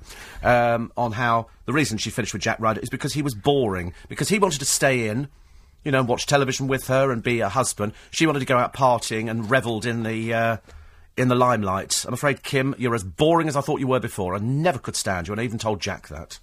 I said you're better off without her. I think she saw him as the passport to the fame because until she married him, she was just some dreadful singer in Hear'Say. Yeah. Would have dis- what a horrible thing to say about somebody. I know, awful. You know, he actually had to put up with your children, Lovey, if you remember. He was the one who sort of looked after them while you sort of went out partying and, uh, you know, dreadful. The reason she walked out of Hear'Say is because you were crap. That's why. You don't need to explain to me with Piers Morgan why you did things. And her big fear is Corrie Boss is killing off her dream job. Oh, dear God, please, I hope it happens this year. Uh, and then there's a friend of mine who's in the papers today because he runs an agency, JLA, is Jeremy Lee Associates, and they're talking about how the BBC staffers can make money on the side. Jeremy Lee's agency uh, looks after um, people who want to do corporates. So, in other words, if, if you decided to have a, a big bash for the South Bank show and you go, I think we'll actually get in John Humphrys, you would go to JLA and they'd say, well, actually, John's going to cost you 10000 for the night which I think is actually quite reasonable because the most expensive on their books is Huw Edwards for 25 grand. And believe it or not, this is the money that the, these people do make. A friend of mine did it and got 28 grand for doing it. Chris Evans, 25 grand. Richard Hammond, 25. John Simpson, 25. Kirsty Young, 25. Andrew Marr, only 18. He'll be very fed up. Somebody like Adrian Chiles is on 25 25, yeah. for a corporate. Yeah. Clare Balding, 10 grand. Seems quite a lot for Clare Balding. That does seem quite a lot. Lynn Bowles, a thousand. I think you could get it for 400. I think much, much cheaper. It's probably cheaper on a probably on a Sunday, or Yes. maybe early in the week. Even somebody called Justin quid. Webb, who reads the news, five thousand pounds. Now this this is what their book price would be, but believe you me, they'd all go a lot cheaper. In Yeah. times of recession, but it is quite possible for some of these motivated speakers to earn serious money, isn't it? Well, you know, Oh, you can get a lot in corporates and after dinner speeches Yes. and all that kind of thing. as you've actually uh, got an act going. It's where a lot of those celebrities make their money because they don't get that from television these days. No, well, certainly don't at GMTV when they're dropping them left, right, and centre. Yeah. And Jeremy Paxman getting 25,000 quid apparently to turn up and do various bits and bobs. But then it's nothing to comedians standing in, on a stage, you know. I should imagine if you them. wanted McIntyre, you'd be paying fifteen to twenty grand for him Yeah. to do his to do his act. Well, reportedly, Mark Ronson, that uh, celebrity DJ, and DJ. record producer or Yeah. whatever, charged some Russian oligarch um, a million pounds to DJ at his daughter's 18th birthday Yes, party. wouldn't surprise me in the slightest because you can then say that we had Mark Ronson. in it. The fact that he's boring as heck, Yeah. because he's now releasing an album where he sings. Lady Gaga's helping him with singing lessons. Yeah, she told him to have them, apparently. Yes, have singing lessons, dear. You can't sing. Okay. Th- there is a story in the paper which, which I find terribly depressing, and I'm not sure if I want to bring it to people. Is that the George Sampson The one? George Sampson story. Oh, I feel really Now you remember of- George Sampson, who was the Britain's Got Talent winner, who danced on his head and did the singing, and I thought bit of a naff act, but he won hundred thousand pounds. Turns out his sister's working as a hooker, Yeah. which doesn't look good in anybody's books. He's sixteen, she's nineteen. Because he could only dance in a puddle. And the trouble is with that is What's that, that got to do with it? Well, I mean, only it just, in a puddle. It just limited, you know, 'cause not very many pla- places have all that paraphernalia set when he went into in this show in the Strand, he was down at the Strand in a show there. The queues around the stage door every night rivaled that of Harry Potter and all his fans outside when he was doing Equus. I've never seen queues for George Sampson around the stage door that to call the police in. Well, he seemed like quite a sweet. And yet, for thirty quid, you could have had his sister. You know, but a little bit nearer, which is which is very disappointing because she said I needed the money. Yeah. He won a hundred thousand. His mum was in the paper a short while ago, and I'm thinking how embarrassing that your sister has to do that because she can't. I mean, I don't believe that people have to be prostitutes, Well, she worked in a massage parlour in Manchester, didn't she, where she charged. but they don't have to do that, do they? You don't. You must be able to get a job doing something else. Yeah. Surely. And she wasn't really even earning very much money. I mean, it's not like she was raking it in, was she? At thirty pounds an hour. No. The trouble is, most of these uh, girls will always sort of say, "Oh, I earn this much," and make make prostitution look glamorous, whereas in fact, it isn't. It isn't glamorous. It's not clever. It's ridden with, you know, people being ripped off, beaten, abused. Looks pretty seedy It is very, really. very seedy. But uh, here she is leaving the brothel on Thursday. She's admitted it. She said, "I'm, I'm sorry. Uh, we used to bust together. I'm so ashamed, but I needed the money." Oh, well, I've had days where I've needed the money, but believe you me, I'd never consider anything like that. And how embarrassing for George Sampson. This is my sister, the hooker. It's it's just awful for them. Why would the papers want to print that story? I don't know. It's not really in the public interest, is it? So, um, there's a sort of She'd have full sex for thirty pounds. For thirty pounds. No It- morals. in the Mail on Sunday. Oscar losers walk away with goodie bags worth sixty-one thousand pounds. Um, How much? so? Sixty-one thousand pounds. The goodie bag for the Oscars. Oh, nice. Includes, Last year was very good. It includes an African safari, Yeah. tickets to an all-inclusive fitness boot camp, and a Tiffany crystal-studded cat collar. Oh. What if you don't have a cat? Well, you'd sell it on the internet. Well, that's true. In recent years, actors have been invited to gifting suites set up in hotels before the ceremony, Oh, right. where they can take their pick from dozens of luxury items in return for posing for a photograph to help promote the product. I mean, I know lots of products that do that. Yeah, you know. but where is where is the payoff for the people who are, who are who are giving the, the the presents? So so the African safari, very nice. They all get one. yeah. But where where where, where, where do the company get their promotion for? It's a big sign come up going holidays given by. Uh, there'll be different things. Uh, they'll have to negotiate all of that, whether it's mentioned on the invite, whether it's mentioned on press boards, Right. whether um, it's in the promotional literature to do with the press release, whether there's some wording in there or not. Um, then there'll be the, the opportunity for a photographer from that company to stand in front of a press board and take a photograph of the celebrity holding that thing, which then they can use for their own marketing purposes. And suddenly they've given away a product, and then they have a photograph of an A-list celebrity holding their product, which they can then own the rights to. They can put on their own website. They can then look like that person's associated with their brand. It's it's worth an awful lot of money for those Yeah. um, companies. But when, when you did the South Bank show, when you had had guests on, were they given a goodie bag? Well, we, we up until this last final year, we did do a goodie bag. Yeah. Richard and Judy did a goodie bag. They would find Yeah. out what somebody wanted, and it would be they would approach a company and they would put together a goodie bag. Yeah. Paul Paul O'Grady would find out a present that somebody wanted, so they'd come onto the show, and you you did the same. We did the same, but we put it together ourselves. So we we um, we had a mixture of chocolate companies, champagne companies, we had some vouchers for various things, um, Mm. some books and DVDs and things. Do you remember last year when you came to the awards? There was that you brought in the goodie bag the next day and went through it. This year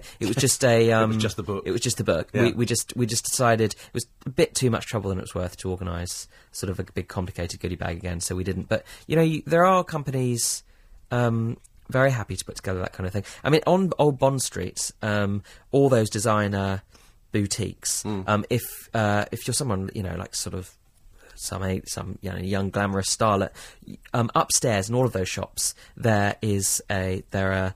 th- There's an area where there's all the all the clothes or all the handbags or whatever, and then celebrities are just invited upstairs. Things pick what they want. Oh right. Oh. Quite like that idea. Yeah. Yes, go, that's right. They they did it at one of it was one of the ceremonies over here, and they had a room where you went and you just picked out an item that you wanted. Yeah. Because I was watching Gok Wan the other night, and he had I think it might have been Mischa Barton on, Yeah. Who's quite pretty. Was she an OC or something like that? Yeah, she was a long time ago. She got her own handbag range out at Debenhams. now. That's right. But then, strangely, I was trying to work out why she would have done this. He flew over, they went, oh, hi, Mish, want to do this and that. Yeah. And I was trying to think where the, where the plug was coming, and sure as God made little apples, ten minutes into the interview, he went, of course, you've actually got your new handbag range Yeah, out, so haven't you? And she went, yes, 30 new designs, and up came the, uh, Yeah. the pictures of them, and I thought, that's the free advert. Yeah, that makes sense. That's the free sense. advert. But you know, it's a double-edged sword. On the one hand, you can go up to you know go to Missoni or Gucci or whatever and help yourself to handbags and dresses. But then on the other hand, if you're pictured coming out of a nightclub with somebody that isn't you, then you know you're plastered all over the papers. Yeah. You know, and that you're followed, and and so you know that that that they're the perks of celebrity, but there are major downsides. I Yes. think. Well, in fact, the, the, the big problem for poor old Jordan is that she can't get free clothes from anybody. Nobody wants her to downmarket their clothes. So it's no good her, her going to Chloe and Issey Miyake or anyone because they don't want her to wear the clothes. She's already been turned down by loads of companies because they go, no, thank you. You're that cheap pink tracksuit thing. No, no, no, you're not wearing our clothes. And yet, if Victoria Beckham wore it, Yeah. you would want to do it. You know. All right, very quick break with the travel. It's James Worley. Thanks, Steve. Well, problems on the motorways. It's 11 minutes to 10. Uh, apparently, Eddie says uh, originally it was Cadbury's Dipped Flake. Ripple is made by Galaxy. So there you go. Oh, actually, we, we have a Poundland opening in Twickenham. Oh.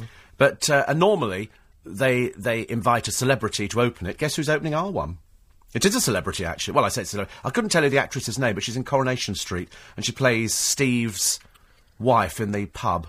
I've got no idea what her name is. She's one of the new act- actresses who's come in. She's opening it. Oh, what's the step up from the the 13th of March. 99p shop? Yes, appa- apparently Poundland's quite good, so they tell me, 'cause it's all branded goods. Yeah. I wonder whose toes they're going to be stepping on there. If they do sweets, the local sweet shops are going to suffer, aren't they? Yeah. Well, there's no Wool. Is it in the where Woolworths used to? Yes. Yes, it's quite quite big. Quite a big shop. Quite a big shop. Yeah. Good. Uh, 84850 steve at lbc.co.uk. Uh, all of the, um, lot, everybody telling me about the, uh, the, uh, the Galaxy Ripple. He says, what has Jack Ryder done since leaving EastEnders? Well, he's just finished touring. He did a TV series, and he's just finished touring. In fact, he was round the corner in Calendar Girls. Yeah. For, uh, for quite a good run. So that's what he's done. That's what he, he does. He's very nice, actually. Very nice. Uh, without insulting Ursula Andress, I now can't look at Katie Price without comparing them. Ursula Andress, good, there's no comparison at all. Ursula Andress. Do you remember Ursula Andress? Yeah, I know. remember Ursula Andress. Ursula Andress was uh, was absolutely wonderful. I thought. well, at least I thought she looked great. You might uh, you might think differently. I haven't seen Michael Winner's dining program yet. His dining stars. No. We talked about it, but I've never managed. I've never been in at the right time. No, I haven't quite seen that yet. Yeah. So I'm, I'm hoping right. to watch it. I haven't also seen uh, Pineapple's Dance Studios, No. which is very odd. Is, is that is that fun? That's fun. It's, it's it's not a reality show. Apparently, they are real people on there. They're real. Oh, really? They just look a bit peculiar. Oh. And I did miss first time voters question time with the deeply intelligent Dermot O'Dreary. And Jamelia, I saw that actually. Yeah. Yeah, I saw that. Uh, me and um, 199,999 others. It didn't get a big audience of It didn't. 200,000. I mean, why they actually booked Dermot O'Dreary, I've got no idea. Is he is he flavour that was he an, a- an artist you would use? Well, for BBC Three, you know, that's the sort of 16 to 25 year old demographic that they're going for, and I suppose they think if you front to the X Factor, you might bring in a younger audience. Yeah, they actually said Kevin O'Sullivan said hosted by deep thinking Dermot O'Dreary. Well, he was nothing to Jamelia. Jamelia admitted, she was on the panel, she admitted she'd never voted. It's going out to a group of people that's meant to be encouraging them to get involved in the political process. She said she's never voted in her life. What's the point of putting her on there? I don't know. It was most peculiar that she was on the panel. Yeah. I think they just go, oh, it's it's somebody intelligent. Let's actually put them on there. So stick them on there, and then they come up with something like that, and the producer goes, "Oh my god, Yeah. Why didn't she tell us this beforehand?" Um, are you going to stay up for the Oscars tonight? No. You know, No. I've, I've I'm not mean, really that interested. that bothered, it doesn't really. doesn't affect us. I know in America it's like a big deal. Over here we go. So it's the Oscars. All it is is a frock fest, Yeah. and somebody will come back and they go, "You've won. Here's a sixty-one thousand pound goodie bag." Doesn't mean nothing to me. I don't care. I'd much rather give the money to the homeless, ladies and gentlemen. They spend far too much money on the Oscars. Yeah. They rehearse it all day. They've rehearsed for ages and ages, and they come on. They, they've dropped Sacha Baron Cohen's little skit. Is it because I is blue? Yeah. Is he was They, they, they've decided that they've dropped that completely. Yeah. So, won't be anything exciting. I don't even know who's hosting. No, I'm not sure. Yes, creative differences they cited, didn't they? Uh, Alec, Alec Baldwin Well, he's presenting it. and Steve Martin. Oh. How old's Steve Martin now? Well, he's we- quite. He's getting on, isn't he? We were just talking about older people, though, weren't we? And how amazingly sprightly so many people are these days. Did you see Lionel Blair? Did you like, like, like on that? I saw that Dancing for ghastly sport relief thing. dance program which had on. I can't remember who was on the panel. Who was on the panel? There was Jo Brand. Yeah, There was uh, Vic Reeves. yeah. And there was Denise Van Outen. Right. Now she can still get a gig at her age. But anyway, she was out there, and then they brought on a load of people I, I didn't even know, Yeah. including that woman from EastEnders. Who did, it. she won though, didn't she? Yeah, I couldn't watch it all. I don't even know who she is. I watched a little bit of it. But Lionel Blair was there teaching a black comedian to dance. I can't remember his name now. Oh, um, Uh, black comedian K. Amos, isn't it? Exactly, Something- Stephen K. Amos. Stephen K. Amos, yeah. Teaching him to dance. And it just got me, you know, there are just so many sort of older men and women, sort of sit between about sort of 65 and 90, who are just sort of absolutely still looking good. Yeah. Do they think like that as, as you get I mean, as you get a bit older? I mean, I I get to my age and I I don't feel old at all. No. Well, I don't think, that. I don't think any of them do. No. Because I'm not sure if you're supposed to change. Somebody says, "Oh, you're now 65." Do you then have to start dressing differently? Go to sort of old men shops? No, I don't think you do. I think this is obviously. I think it's a great time to be older at the moment. I mean, Yeah. obviously you have to have, you know, th th- if you've you need, if you've got your health and you've got a bit of money, Yes. I think you can have a lovely time. Yes, I, I agree. It's saving hard, isn't it? Yeah. As George Sampson's sister said, you know, more clients, more money to save. I think. Apparently, oh, um, uh, what's it has had white hair. That actor, what's his name? Steve Martin. Sorry. So it's difficult to tell how old he is because you Oh, do see yeah. people. Do you remember when Peter Purves went white? Peter Purves had white hair. And I'd heard from a lot of people in the business that if you want to be taken seriously, you have to go grey. So Ant and Dec, if you're listening, Yeah. you're always going to be young. Philip Martin is- had a blue rinse aged about Yes. 25. Do you remember he? Schofield's Blue Rinse? Steve Martin, 64. Yes, poor old Philip Schofield went grey at a very early age, but being in television, he had to do a comb through, and then every time the lights hit it, his hair went blue, and the papers were full of stories going, why does his hair look blue? and it's because of the hair dye. I do have a cane in the back of the car, actually. I have a walking stick because my back went once. And I don't dye my hair because I don't need to. I'm, luck- I'm lucky to have hair that's made to. Although somebody said to me, you've gone white. And I thought, I don't think, does it look white? It looks blonde. Fair, sandy. Well, there you go. That's what it said on the uh, on the box. Sunset corn gold. actually, I've never dyed my hair like that. I, I, I always think you, you can actually. What do you mean, what hair? What do you, listen, we're not like you, matey. I mean, you have a shave over. I just have a number two. Just a little little trimette, things like that, which Mariosh does for me every week, which is good. So, what are we what are we looking forward to? In the pa- not not looking forward to anything actually. Even Chris Evans has gone white. Chris Evans has gone white. Le- Lembit Öpik's new girlfriend is in the pay. Oh, she must be stunningly attractive She is. How does Lembit Öpik do it? because they want to be famous. So they just associate with They him. just associate. You do get girls who will, ha- yes, and also that, which apparently he's, he's known for. He, he's a bit, he's a bit Bungalow Bill Wiggins. When Joan Collins went out with Bungalow Bill Wiggins, And people kept saying, why is he called Bungalow Bill Wiggins? She said, because it's all downstairs but nothing upstairs. And I think that's the same for Paul Lembit Öpik. Charlie I mean, the- Chaplin, five Charlie Chaplin. one, 11 and a half inches. Really? Oh, there you go. he is dead now. We can't verify this, but I think it's, it's well documented. It is true, though. It is true. Andrew Lloyd Webber, as discussed, as discussed by Sarah on Jonathan Ross's show. Really? And then she went, "Oh, I can't believe I've said that," and we all went. It made all the papers. It was the funniest thing ever. But that's what. But with, with Lembit Öpik, he's another famous person, and you do get these girls who want to go out with somebody famous because it's fame by association. Yeah. So in other words, if you can't manage to get a footballer, what, what, what does she do? I bet she's a model or something. Is she a model or? Uh, unlikely to throw. She's called Katie Green. Um, There you go, Katie Green. And uh, uh, lingerie model or uh, it doesn't really say. got her own business Uh, doing something? You've got to find some- Wonder bra model. Oh, there you go then. That's it. That's why because he likes that sort of thing. Although to be honest with you, I mean, I would think Twenty-two-year-old Wonder bra model. 22? Twenty-two. How old's he? Oh, sort of eighty-eight or so. Uh, um, 170. Lembit Öpik is daft as a brush, I'm afraid. Fantastic. We love it. Forty-five. 45, and she's 22. Yeah. Oh, I bet her parents are really thrilled. Oh, our daughter's done well. She's going out with who? I don't know, somebody old enough to be a grandfather. He's an MP. Well, you know, he spends most of his time in and out of clubs with little twinks like that at 20. Oh, something odd, isn't it? It's not normal. Not normal. Thank you very much indeed Oh, thank you very much. for your time. What are you doing? Oh, the sun's gone in. No, it's not. Still out. Oh, I'm going to stay in town. Um, Emma and Estella and Electra are coming into town. We're going to walk around the shops. Oh, nice. Just remember you can't buy anything till 12. Twelve o'clock. Yeah. So, in other words, they open up and they go, and you can have a browse round. I don't want to browse round. I want to buy want to go and buy something. But I can't think of anything to buy. I might go and buy trainers later on. Much cheaper, though. You can get a pair of plimsolls much cheaper than £85, £100. Thank you very much. Thank you. We shall see Jonathan Levi very, very shortly. Uh, after the news, Darren's here. We'll sort out all your computery problems. That's in a minute. Computer, connect to Starwell. 1.3. Morning, team. Nice to be company. Coming up to uh, four minutes past ten. Oh, Caroline, I think we'll have some water and coffee. We'll have two cups of water and a coffee for me, I think. Mainly because Darren's uh, going to sort of suffer all the way through it, so everybody's. Is there no water there? We got no water. Oh, Alex, go. Grief. That's an easy exercise. Oh, no, he's going to come back again.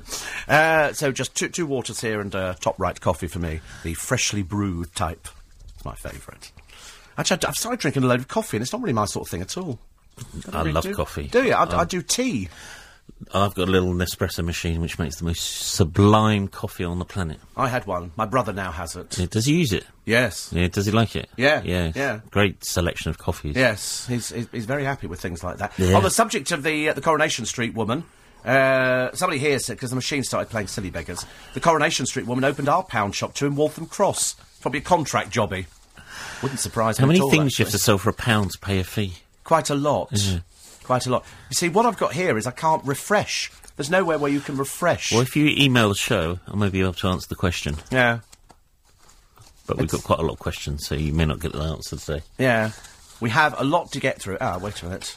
Apply. Free, oh, I just want to talk about um, HD television. James Max was sitting in for you last week, and we Oh, discussed the whole. last week. Sorry? Was it last week? I couldn't Yeah. remember how long ago it was. And uh, the subject of HD ready and HD full HD TVs came up, and the fact that Freeview is going to upgrade its service very shortly, so you'll be able to get HD Freeview television. And a few people emailed me saying that I mentioned the fact that you're going to have to have a new box. Why and why do we need it? The reason is they're changing the frequency in which they're going to broadcast HD TV, and therefore the vast majority of Freeview boxes out there will not accept the new HD signal. And all those lovely flat screen televisions you bought with the Freeview adapter built inside, most of those aren't going to work either. You'll get the normal t- channels, but not the HD channels. So if you're planning to buy one now, either buy one that's got an HD ready Freeview adapter inside it, because buying an HD TV, as as we've discovered and talked about many times, doesn't mean you're automatically going to get HD uh, signal. So make sure that the TV you buy is HD ready and uh, Freeview HD ready too. Unless, of course, you're getting a TV from Virgin Media or um, Sky, and then that will just be a thing with their box. I don't know. So you, for example, you got Yeah. a Freeview box, haven't you? No, I don't. It's just built in the telly. Right? Is it a HD telly? Yes. so you're going to have to buy a new Freeview box to get BBC HD. Yeah. I know, it's confusing, It it? is confusing for a lot of people who don't know who are going out, and also bearing in mind, a lot of people have got these HD ready televisions, which they're they're quite willing to offload. So I'm assuming that people will be buying these things, and I'm Well, hoping all salesmen are going to be um, truthful with them. Well, one of the things people see the quality of the picture in the television because they're running a Blu-ray disc on it on a loop, and it all looks fantastic. They get home and plug their DVD player in it; doesn't have quite the same effect. Yeah. It's even worse when they're watching something through the aerials. So always bear that in mind.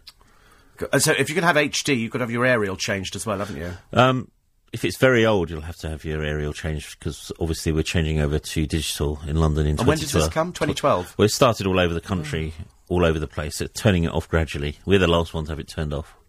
Yes, why are we the last one in London? Well, because it's such a big population. Can you imagine? And it's in the year of the Olympics. Yes. And here's the opening night of the Olympic. Doo. yes. dear, can you imagine? People sitting there. I mean, it's bad enough for me at the moment. We've know. all paid for it, but we won't be able to watch it. Yes, I agree. well, it's like me with AOL. You Is it still not on? No, still not on. No. How many No. days is this? Well, this is now week Date. two. Oh, that's outrageous. It is absolutely outrageous. And, it, and, and you phone up and you get the recorded message and you try and check and it's not doing it. I changed service providers as well. Yeah. But if I actually go and buy a dongle this afternoon, yeah. I can just plug that into the side of my you can, yeah. laptop. Yeah, it won't be as fast as what you've got at the moment.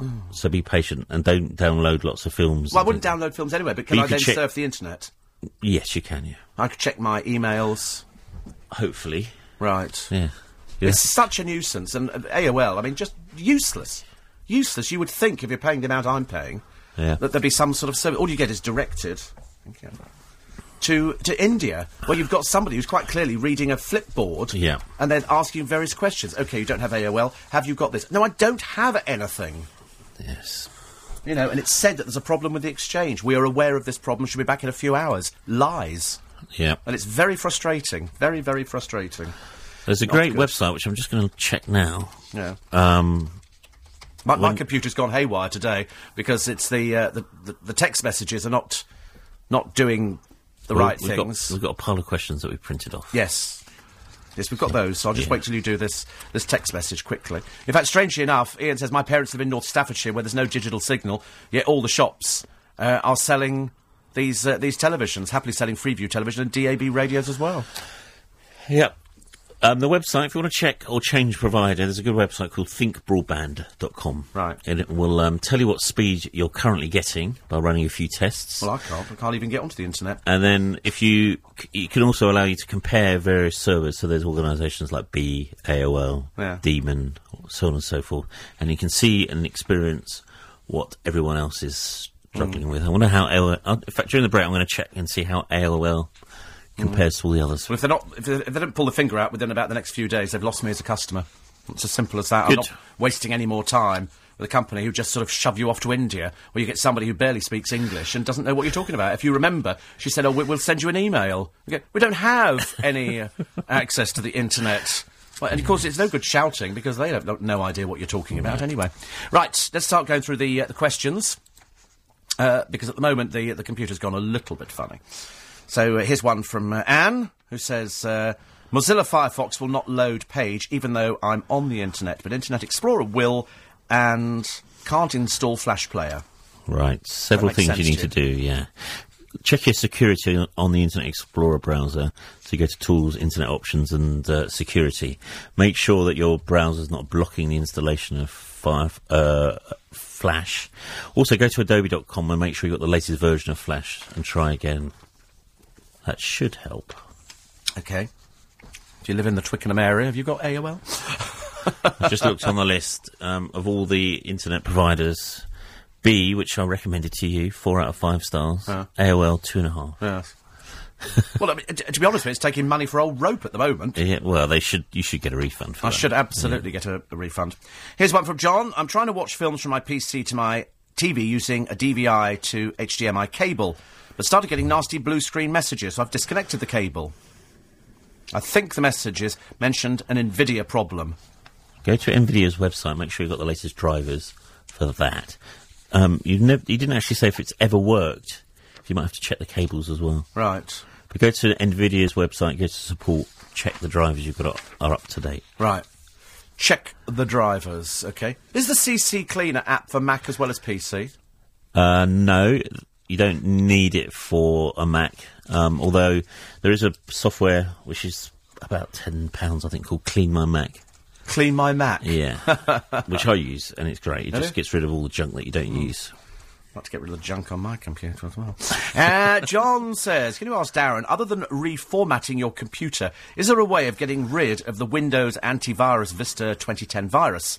The virus got through my AVG antivirus software that was already on my computer. Well, it's n- not actually a virus, Windows Antivirus Vista 2010. Um, it's a bit of a scareware, i.e., it's telling you that you've got a virus, and therefore, if you pay this money to download their version of a virus checker, it'll magically clear up your virus. So make sure your AVG settings are up to date. Go to LBC's website, lbc.co.uk, download Spybot and Adaware as well, and uh, run those on your computer, and it might well clear up the problem. Right. When I, just on my iPhone, Have you sent this in as a question? I have actually. Oh, right, okay. Dear Stephen Darren, on my iPhone, this is from Steve of Twickenham with no AOL, uh, and I go to get my messages off my computer, Yeah. the ones that have been sent to, to me, Yeah. it seems to drink the battery. What on your? Yeah, as I'm, as I'm downloading, it, it says on my inbox the six Right. new messages, and, and it starts drinking the battery. Oh, let me have a look at it. Is that quite normal? I'll check it during the break. All right. How Exciting. Check it during the break. Look at that. Personal service. Of course, if you were in the studio. It's not draining the battery. You've got a full signal. A I full... have now. I've only, I've only just gone onto it. okay. You watch it. By the time I get home, that'll be half. All this rubbish you've got on your phone.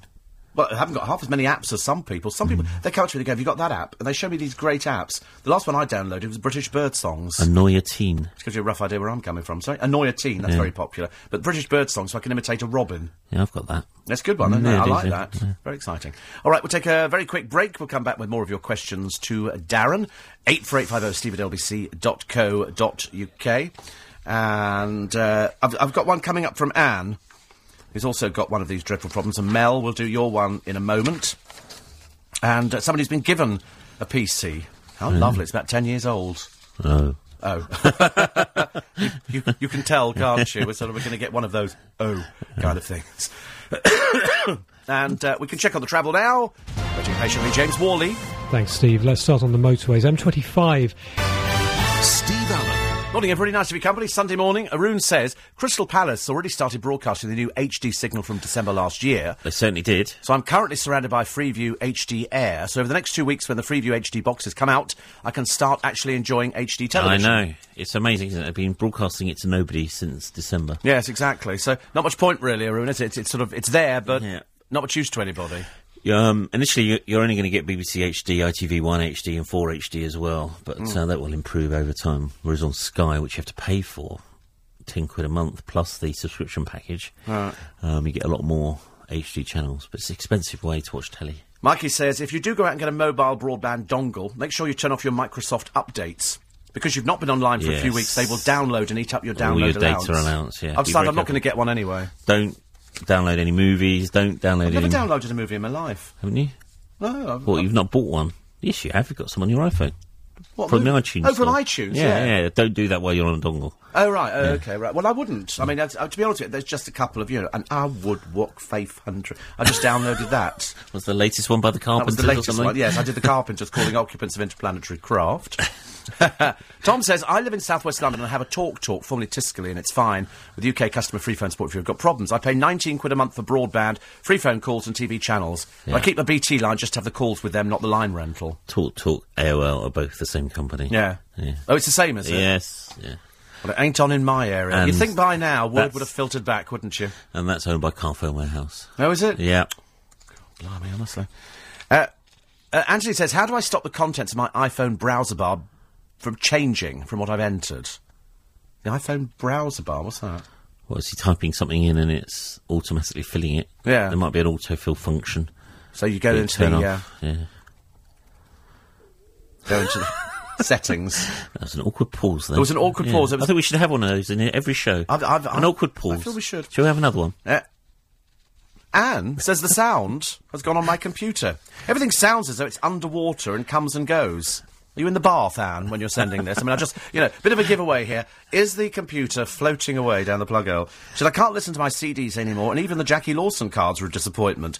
Is there anything I can do, or do I need a new sound card? Go. Um, go to your control panel, look at your hardware, uninstall the sound driver 1st So you'll look at, you'll find your driver under sound.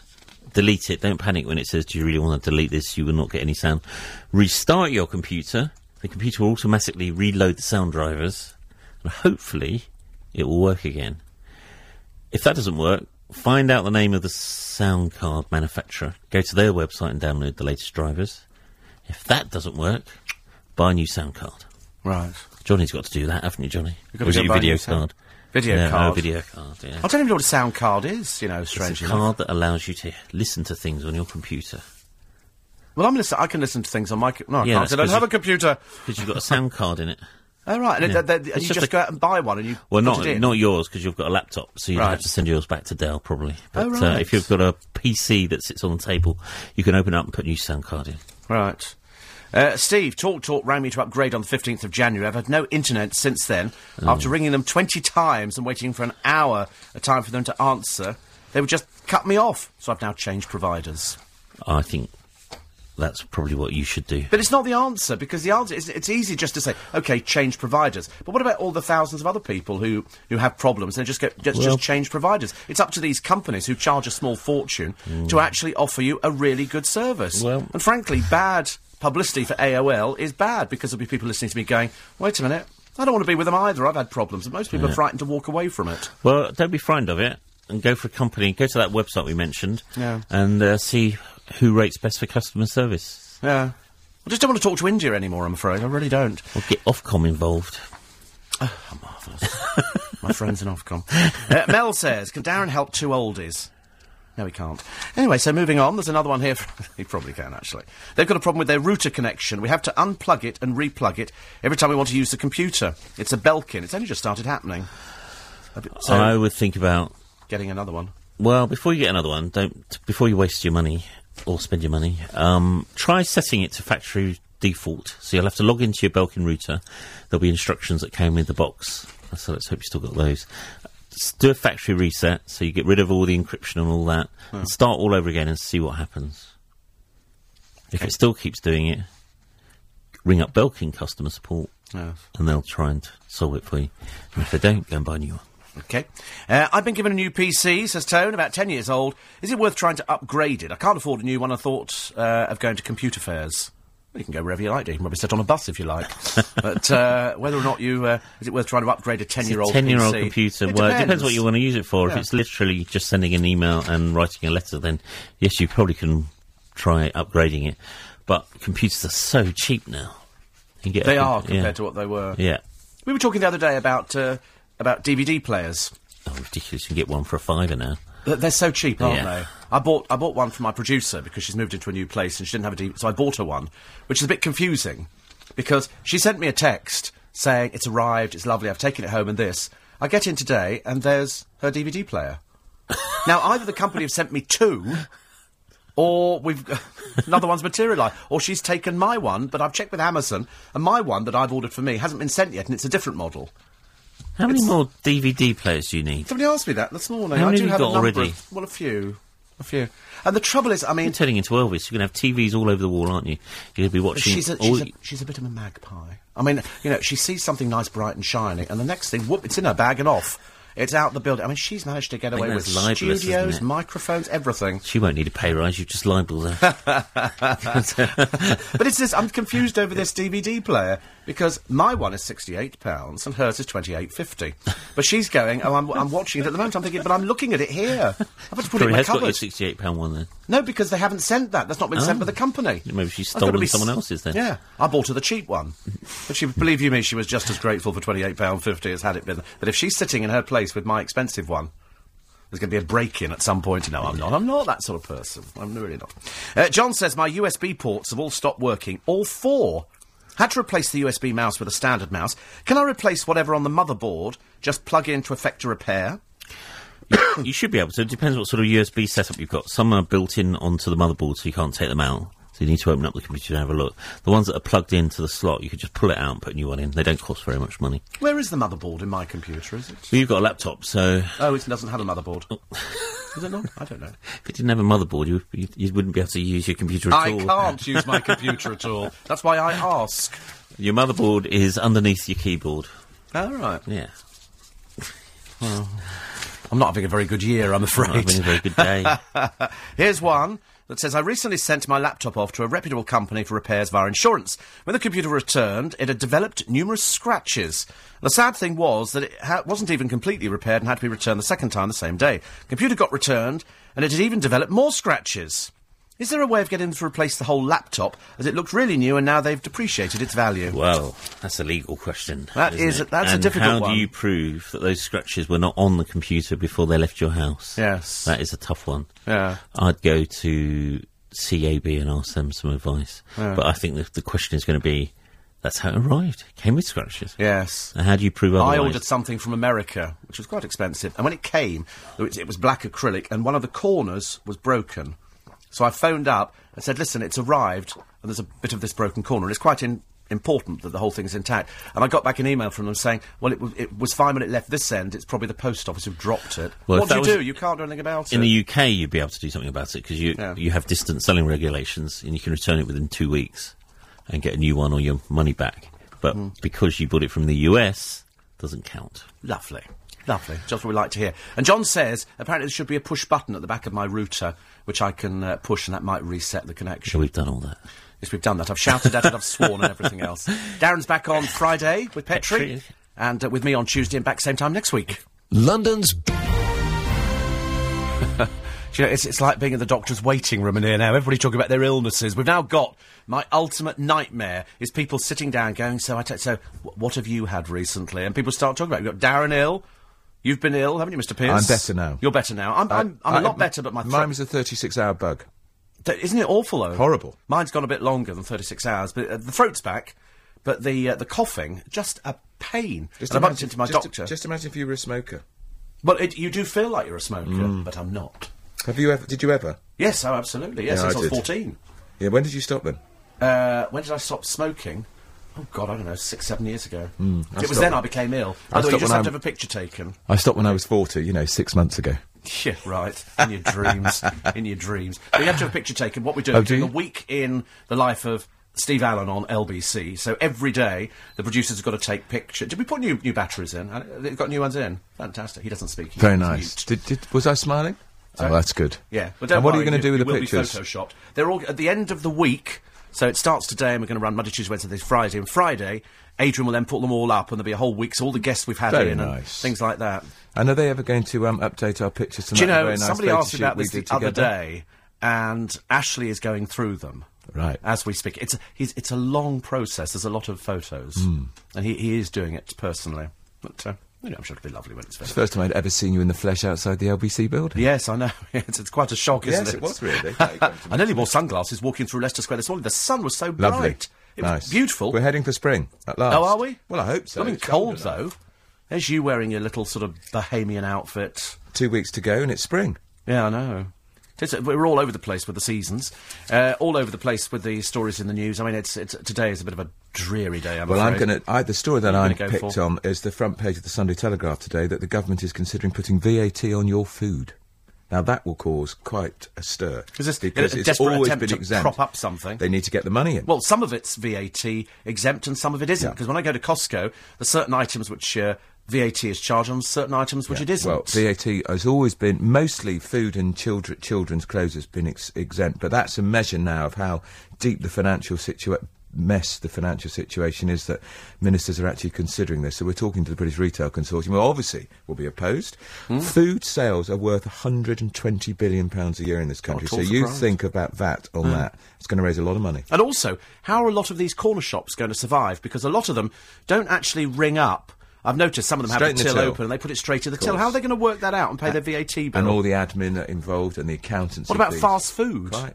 Because uh, do you remember going into places years probably probably wasn't that long ago where they would go eat in it's this price, eh, eat out right. it's that price. Take away, Yeah. cheaper, still is. I know, very, very complicated. My suspicion is they won't do it, but it's the fact that they're, it's, well, it's there on the front page of Sunday Telegraph, so we'll, we'll be talking about that. I'm also going to be talking about, um, Anne Widdecombe's coming on. We'll be talking about International Women's Week. She obviously is not a big fan of such events, and, and whether there should be positive discrimination. She's a woman. Yeah, She's she- international. Why is she not in favour? because she thinks it's a nonsense and she doesn't believe in any of this positive discrimination. Uh, there's a report in one of the papers today. Did you see that? That there are two men for every woman on TV. Interesting. Mm. Yeah, also, the other thing is that women don't rate on television, and it works the same in radio. Surprisingly, you, you, you can, you know, with all, all due respect to sort of female broadcasters, if you have a woman doing a show and a man doing a show, traditionally the man will get the bigger audience because the majority of people listening are women who would rather listen to men mm. broadcasting. With the I don't know exception, with the exception, of course, of our very own Jenni Barnett. Oh, and, and Petrie and everybody else. But it, it, it is proven on television. That's Yeah. why there are more male presenters. You very rarely see a woman presenting a quiz show because they're just not. No, they're not good at doing it. No, and I'm also going to be talking about the, the, the continuing ramifications of Lord Cashcroft, Ashcroft, and um, his Mm. um, uh, rather interesting tax affairs in um, offshore. Not done very much good for the Conservatives this week, has it? Oh, a friend of mine, I was, I was going to ask you a question. Yeah. Because he's, he's a civil servant. And, of course, deeply looking forward to the election. He said, if Conservatives get in, will they be making cutbacks within the civil service? I Yes. Said, Absolutely. Yes, within- Absolutely. Within, within a, mo- a week, I would Within a week, they'll be Yeah. axing thousands of civil servants. There'll be and there'll be a freeze on employment. They'll stop these local councils and the BBC Mm. hiring all these non-jobs. Yes. Uh, so for sure, for sure, the client state of Gordon Brown, which has grown by nearly eight hundred thousand since uh, they got in, is going to be cut to smithereens. I would Yes. say. Very interesting. Mm. And I'm also my friend in the studio is Bridget Grant. She's um, now reviewing films for the Sunday Express. So it'd be interesting to get her take on the Oscars. I went to see um, Alice in Wonderland yesterday. What did you think? Hmm. Yeah, I'm told that, the, that some of the effects are very good, Yeah. the 3D effects when they go down, but the rest of it, it it's just another. She, she's fantastic as the Red Queen. Um, what's her name? Um, married to Tim Burton. What's her name? Um, Uh, yeah, Helena yes, Bonham Carter. yes. But she just plays weird women all the time now, doesn't oh, she? she's peculiar. Yeah. She's very, very peculiar. I think. So the special always effects dresses are very great, and of course it's 3D. So we had our 3D uh, glasses to watch Yeah. it with. I didn't do it for you then. Too many children eating sweets. Yeah. I went in the Very cinema. irritating. Yeah, very irritating. I don't like that either. But also, I'm, strange enough, I'm not that interested in the Oscars. I really couldn't care less with the industry patting itself on the back. No. Overpaid film stars being given. You know how much the goodie bags are worth this year? Sixty thousand. 60,000 Amazing, quid. isn't it? 60,000 quid. Safari, Tiffany, this. I know. I went. I went to the Baftas last year, and um, I had some very nice placemats, but I don't think they were worth sixty thousand pounds. 60, isn't it phenomenal? Incredible. Sixty thousand It- pounds. and it's, it's as if these people can't afford to pay for their own Yes, safari. yes. I wonder how many actually take up the offer, or whether Oh, they they re-gift. They probably flog them. Yes. And we are not talking in any of the three hours today about Cheryl Cole. Lovely. Thought Andrew Pierce with you after the Lovely to news. see you again. Glad Thank you're you on the road much. to recovery. Thank you very much. Nice to see you as well. There's no goodies though. No, there's no goodies today, I'm afraid. I'm not, I'm, I'm not that, that recovered. Soon, I should imagine. Soon. Uh, John said, oh, that's right, turning the router off for a minute should be a pushing button on the back of the router. We've tried all of this, actually. I've pulled all the, uh, the lights off and I've, I've pulled the things. It's a problem with AOL and it's a problem in my area. I just, I just can't work out what it is. I mean, you would have thought, you know, as a sort of person who thrives very much on companies giving you service, uh, that they, they would have written to people, you know, a letter, even off a computer, saying, We're terribly sorry that uh, this has happened in your area, but don't, it, it- I promise you it will be back on and so. In the meantime, here's a voucher for, you know, goods the chemist or whatever it happens to be, or Waitrose for £50 or something like that. Just some sort of gesture. Because at the moment I'm paying for something and I'm not getting it, and I'm not very happy. I think it's very poor, shoddy PR, I'm afraid. Uh, Lee says thousands will probably email you, Steve, with advice, but B have been brilliant.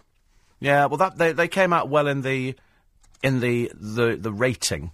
Uh, Ian says, re the Belkin router problem. If they added the router after buying the computer and they're running Windows Vista on their system, uh, there are known compatibility issues between Belkin products and Vista. It might be best to buy another router, which is what I think we uh, we said earlier on. Uh, Anita said, same happened with our Belkin router. They've got a lifetime guarantee and Belkin sent us a new one in 24 hours, which is good news, isn't it? But I'm, I still think that AOL should actually, you know, have written to people. I mean, there can't be that many. I mean, there's not thousands and thousands, I should imagine, in the Twickenham area on AOL. But they should at least have the courtesy. They would know that there's a problem. Or perhaps, they're not aware of it, although we've mentioned it every day for the last God knows how long, which is ridiculous. Uh, thank you, Connor. In, uh, in Ireland. It's nice to know that people listen all that way away. Peter says, since the early 80s, all hot fast food's been liable to VAT VAT, even takeaway. The only zero rated items not exempt, and that's something different in VAT, are sandwiches and salads taken away, and cold milk. Cold milk, I mean, honestly, I ask you, it just gets, just gets more bizarre by the day, doesn't it? Every time you read, they're, not, I mean, I don't think it's going to be brought in, but that's what uh, Andrew was, was saying. He, he doesn't think that they'll be bringing that in at all. Uh, Spence, thank you very much indeed. Uh, and and Dee says an interesting comment you make about women on television. Society is conditioned not to really listen to women. It's it's absolutely true. You ask any of the ratings people, and and they will tell you that if, that's why you don't see women doing quiz shows on television. For some reason, people don't. I remember I was seeing some. I can't remember who it was now. It was Mel who used to do a show with Des O'Connor, and they gave her a quiz show, and it was dire. It was absolutely awful. I'm sure that you know, absolutely lovely. I'm quite sure, very very charming but just couldn't present a quiz show. To present a quiz show, it's um, it's quite an art form. That's why some people do it very well, and some people don't do it very well. Somebody who's good. I mean, Dale can present quiz shows. He's better doing quiz shows than anything else because there's an art to doing them. Brucey does quiz shows very well. Des O'Connor did quiz shows. Bob Monkhouse was the past master. Ian says, since AOL moved services to India, it's been dreadful. Say you're going to leave and they'll drop the monthly charge. We've done that, and they have. They have. They have dropped the monthly charge. All you've got to do is ask for this number. Can't remember what it is now, this pack number or something. And immediately, they've reduced the price by two thirds. They've cut the price by two thirds. It doesn't make much use if you don't actually have any AOL at all, which is not very helpful, is it? I'm afraid. Um, a lot of people saying Belkin routers do come with a lifetime guarantee. They replace them free of charge. And Connie says we've got no AOL in Southgate. And then somebody saying, I swapped from AOL to Virgin, they're just as bad. I don't think you ever get anything that's perfect, do you? We seem to have come to accept in this country that uh, we don't get perfect services. We don't complain. The Americans complain bitterly. Over here, we, we just do not complain, I'm afraid. Gary in Sevenoaks, not very happy at all about the service that he's getting. Joe says O2 broadband, £9 a month, cheaper if you've got a mobile phone contract with them. I can remember ages. Do you remember I had a? I was one of the very first people in the country to have an orange phone. When Orange launched, I was one of the first 10,000 people in the country to be sent the phone free of charge with a free year for everything. So my account number with Orange was under 10,000. If you look at your account number, it'll be in the hundreds of thousands. And, and they were fine throughout the first year. Then they got bigger and bigger and bigger, and the service got progressively worse and worse and worse until in the end, I said to them, listen, I'm just not happy. I'm not getting the best service. And they weren't prepared to do anything, and they weren't prepared to lower the price. And then the moment you say, right, I need this deal, uh, I want this, this number back so I can transfer my, my phone uh, to another company, they start offering deals. And you think, bit late now. Should have offered it in the first place. But, uh, but they didn't. 84850 steve at lbc.co.uk. It's quarter to 11. We'll check on the roads with James Worley. Thanks, Steve. If you're using the M20. 7.3. Thank Clive. 12 minutes to 11. Don't forget, you've got 12 minutes to get your bid in for the How Low. It's the Apple iPhone 3G. Very useful. You can get it for pennies. You've only got 11 minutes on this one. Who's going to get it? I hope it's you listening at the moment. All you've got to do is come up with the lowest unique bid, which is the lowest bid in pence that nobody else makes. Hammer comes down 11 this morning. All you do to play is text Steve, so to ever, eh, followed by your bid in pence, and send it in to treble eight two one. So, for example, to bid 99p, you text Steve 99 and send that to treble eight two one.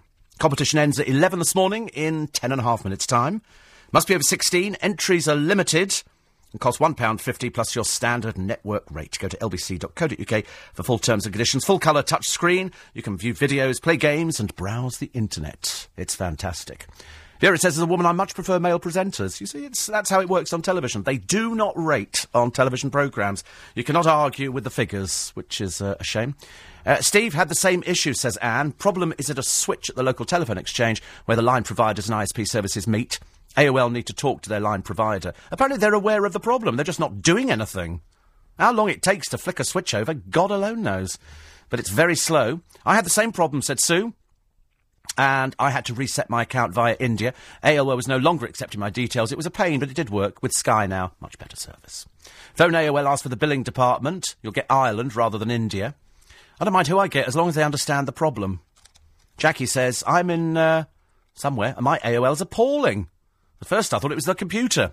No, I, I know it's a problem at the at the main junction. But we've just got to wait for them to sort the blooming thing out. And uh, Marcia said, I've had no AOL at all yesterday, just logged on, it's back. Don't normally have problems, but with them for over eight years. Rob's had Virgin Cable Broadband, absolutely brilliant. And uh, Simon says, I agree with you about the mobile phone companies. Never go to customer services, go straight to disconnections and they cut you a deal. Exactly. Don't, don't waste your time with somebody on the phone. They, they, ha- they don't have the power to offer you anything at all. But now you can, uh, you can actually, uh, you can actually, you know, go there and just say, listen, I'm going. Just give me the details. 84850 steve at lbc.co.uk. Everybody agreeing about the uh, women presenters on television. Don't rate as much as the men. That nowhere near, which is uh, interesting. I always knew we were right all the time. Uh, Paul says, I have a Talk Talk AOL account, had no end of problems over the past fortnight. Quick to send the bills and switch you off if you're late paying. Not as quick when it comes to sorting out the broadband problems. I emailed Charles Dunstone, lodged a complaint. I want to see how quick you get a response from one of his aides. Oh, we know Charles of uh, of old, of old. Okay, you've got nine nine and a half minutes left to have a go for the Steve Allen special in the How Low. It's the Apple iPhone must-have gadget. You'll get it for pennies, absolute pennies. Very quickly, then, let's run through. Oh, crikey! Let's run through um, what we have here. Uh, Peter says, re women quiz show presenters. What about Victoria Coren? Never even heard of her. Victoria, who's Victoria Coren? Obviously not mainstream. Something called Only Connect. Never even heard of it. What is it? Uh, check your speed test. Yes, I'd love to if I was actually on. Alan Collins, I don't even know who she is, though. She does a quiz show. I've never even heard of it. Uh, James has had a, a similar problem with AOL. Uh, Everybody's got problems with everything. That's the trouble nowadays. We do.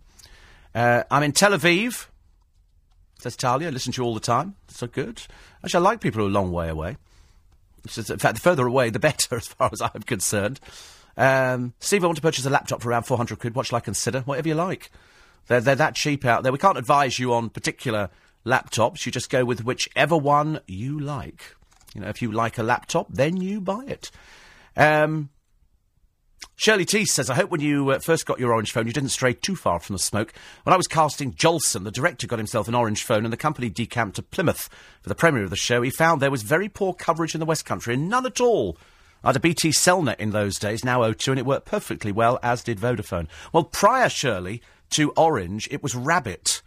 And Rabbit had the, they brought out the very first mobile phone which you could use at home as well. So it plugged in, and you could use it outside, but only if you stood under the rabbit sign. There would fi- there would be a picture of a rabbit. There's one I think still sitting outside in, in Twickenham somewhere. I think outside Waitrose, and you could stand there and make calls, and that's how it, it, it went through that way. It was it was very good actually, very very good. A lot of people saying, you know, if you if you cancel and you go straight to disconnections, they're very keen to offer you. Well, of course they are, but the trouble is, I, I just think that they should be more more aware these these companies and come back a little bit quicker. If you've got a grievance, then the idea is, you know, you sort it pretty quickly. If you're the boss of a company, you head it. If I had a problem with, I don't know.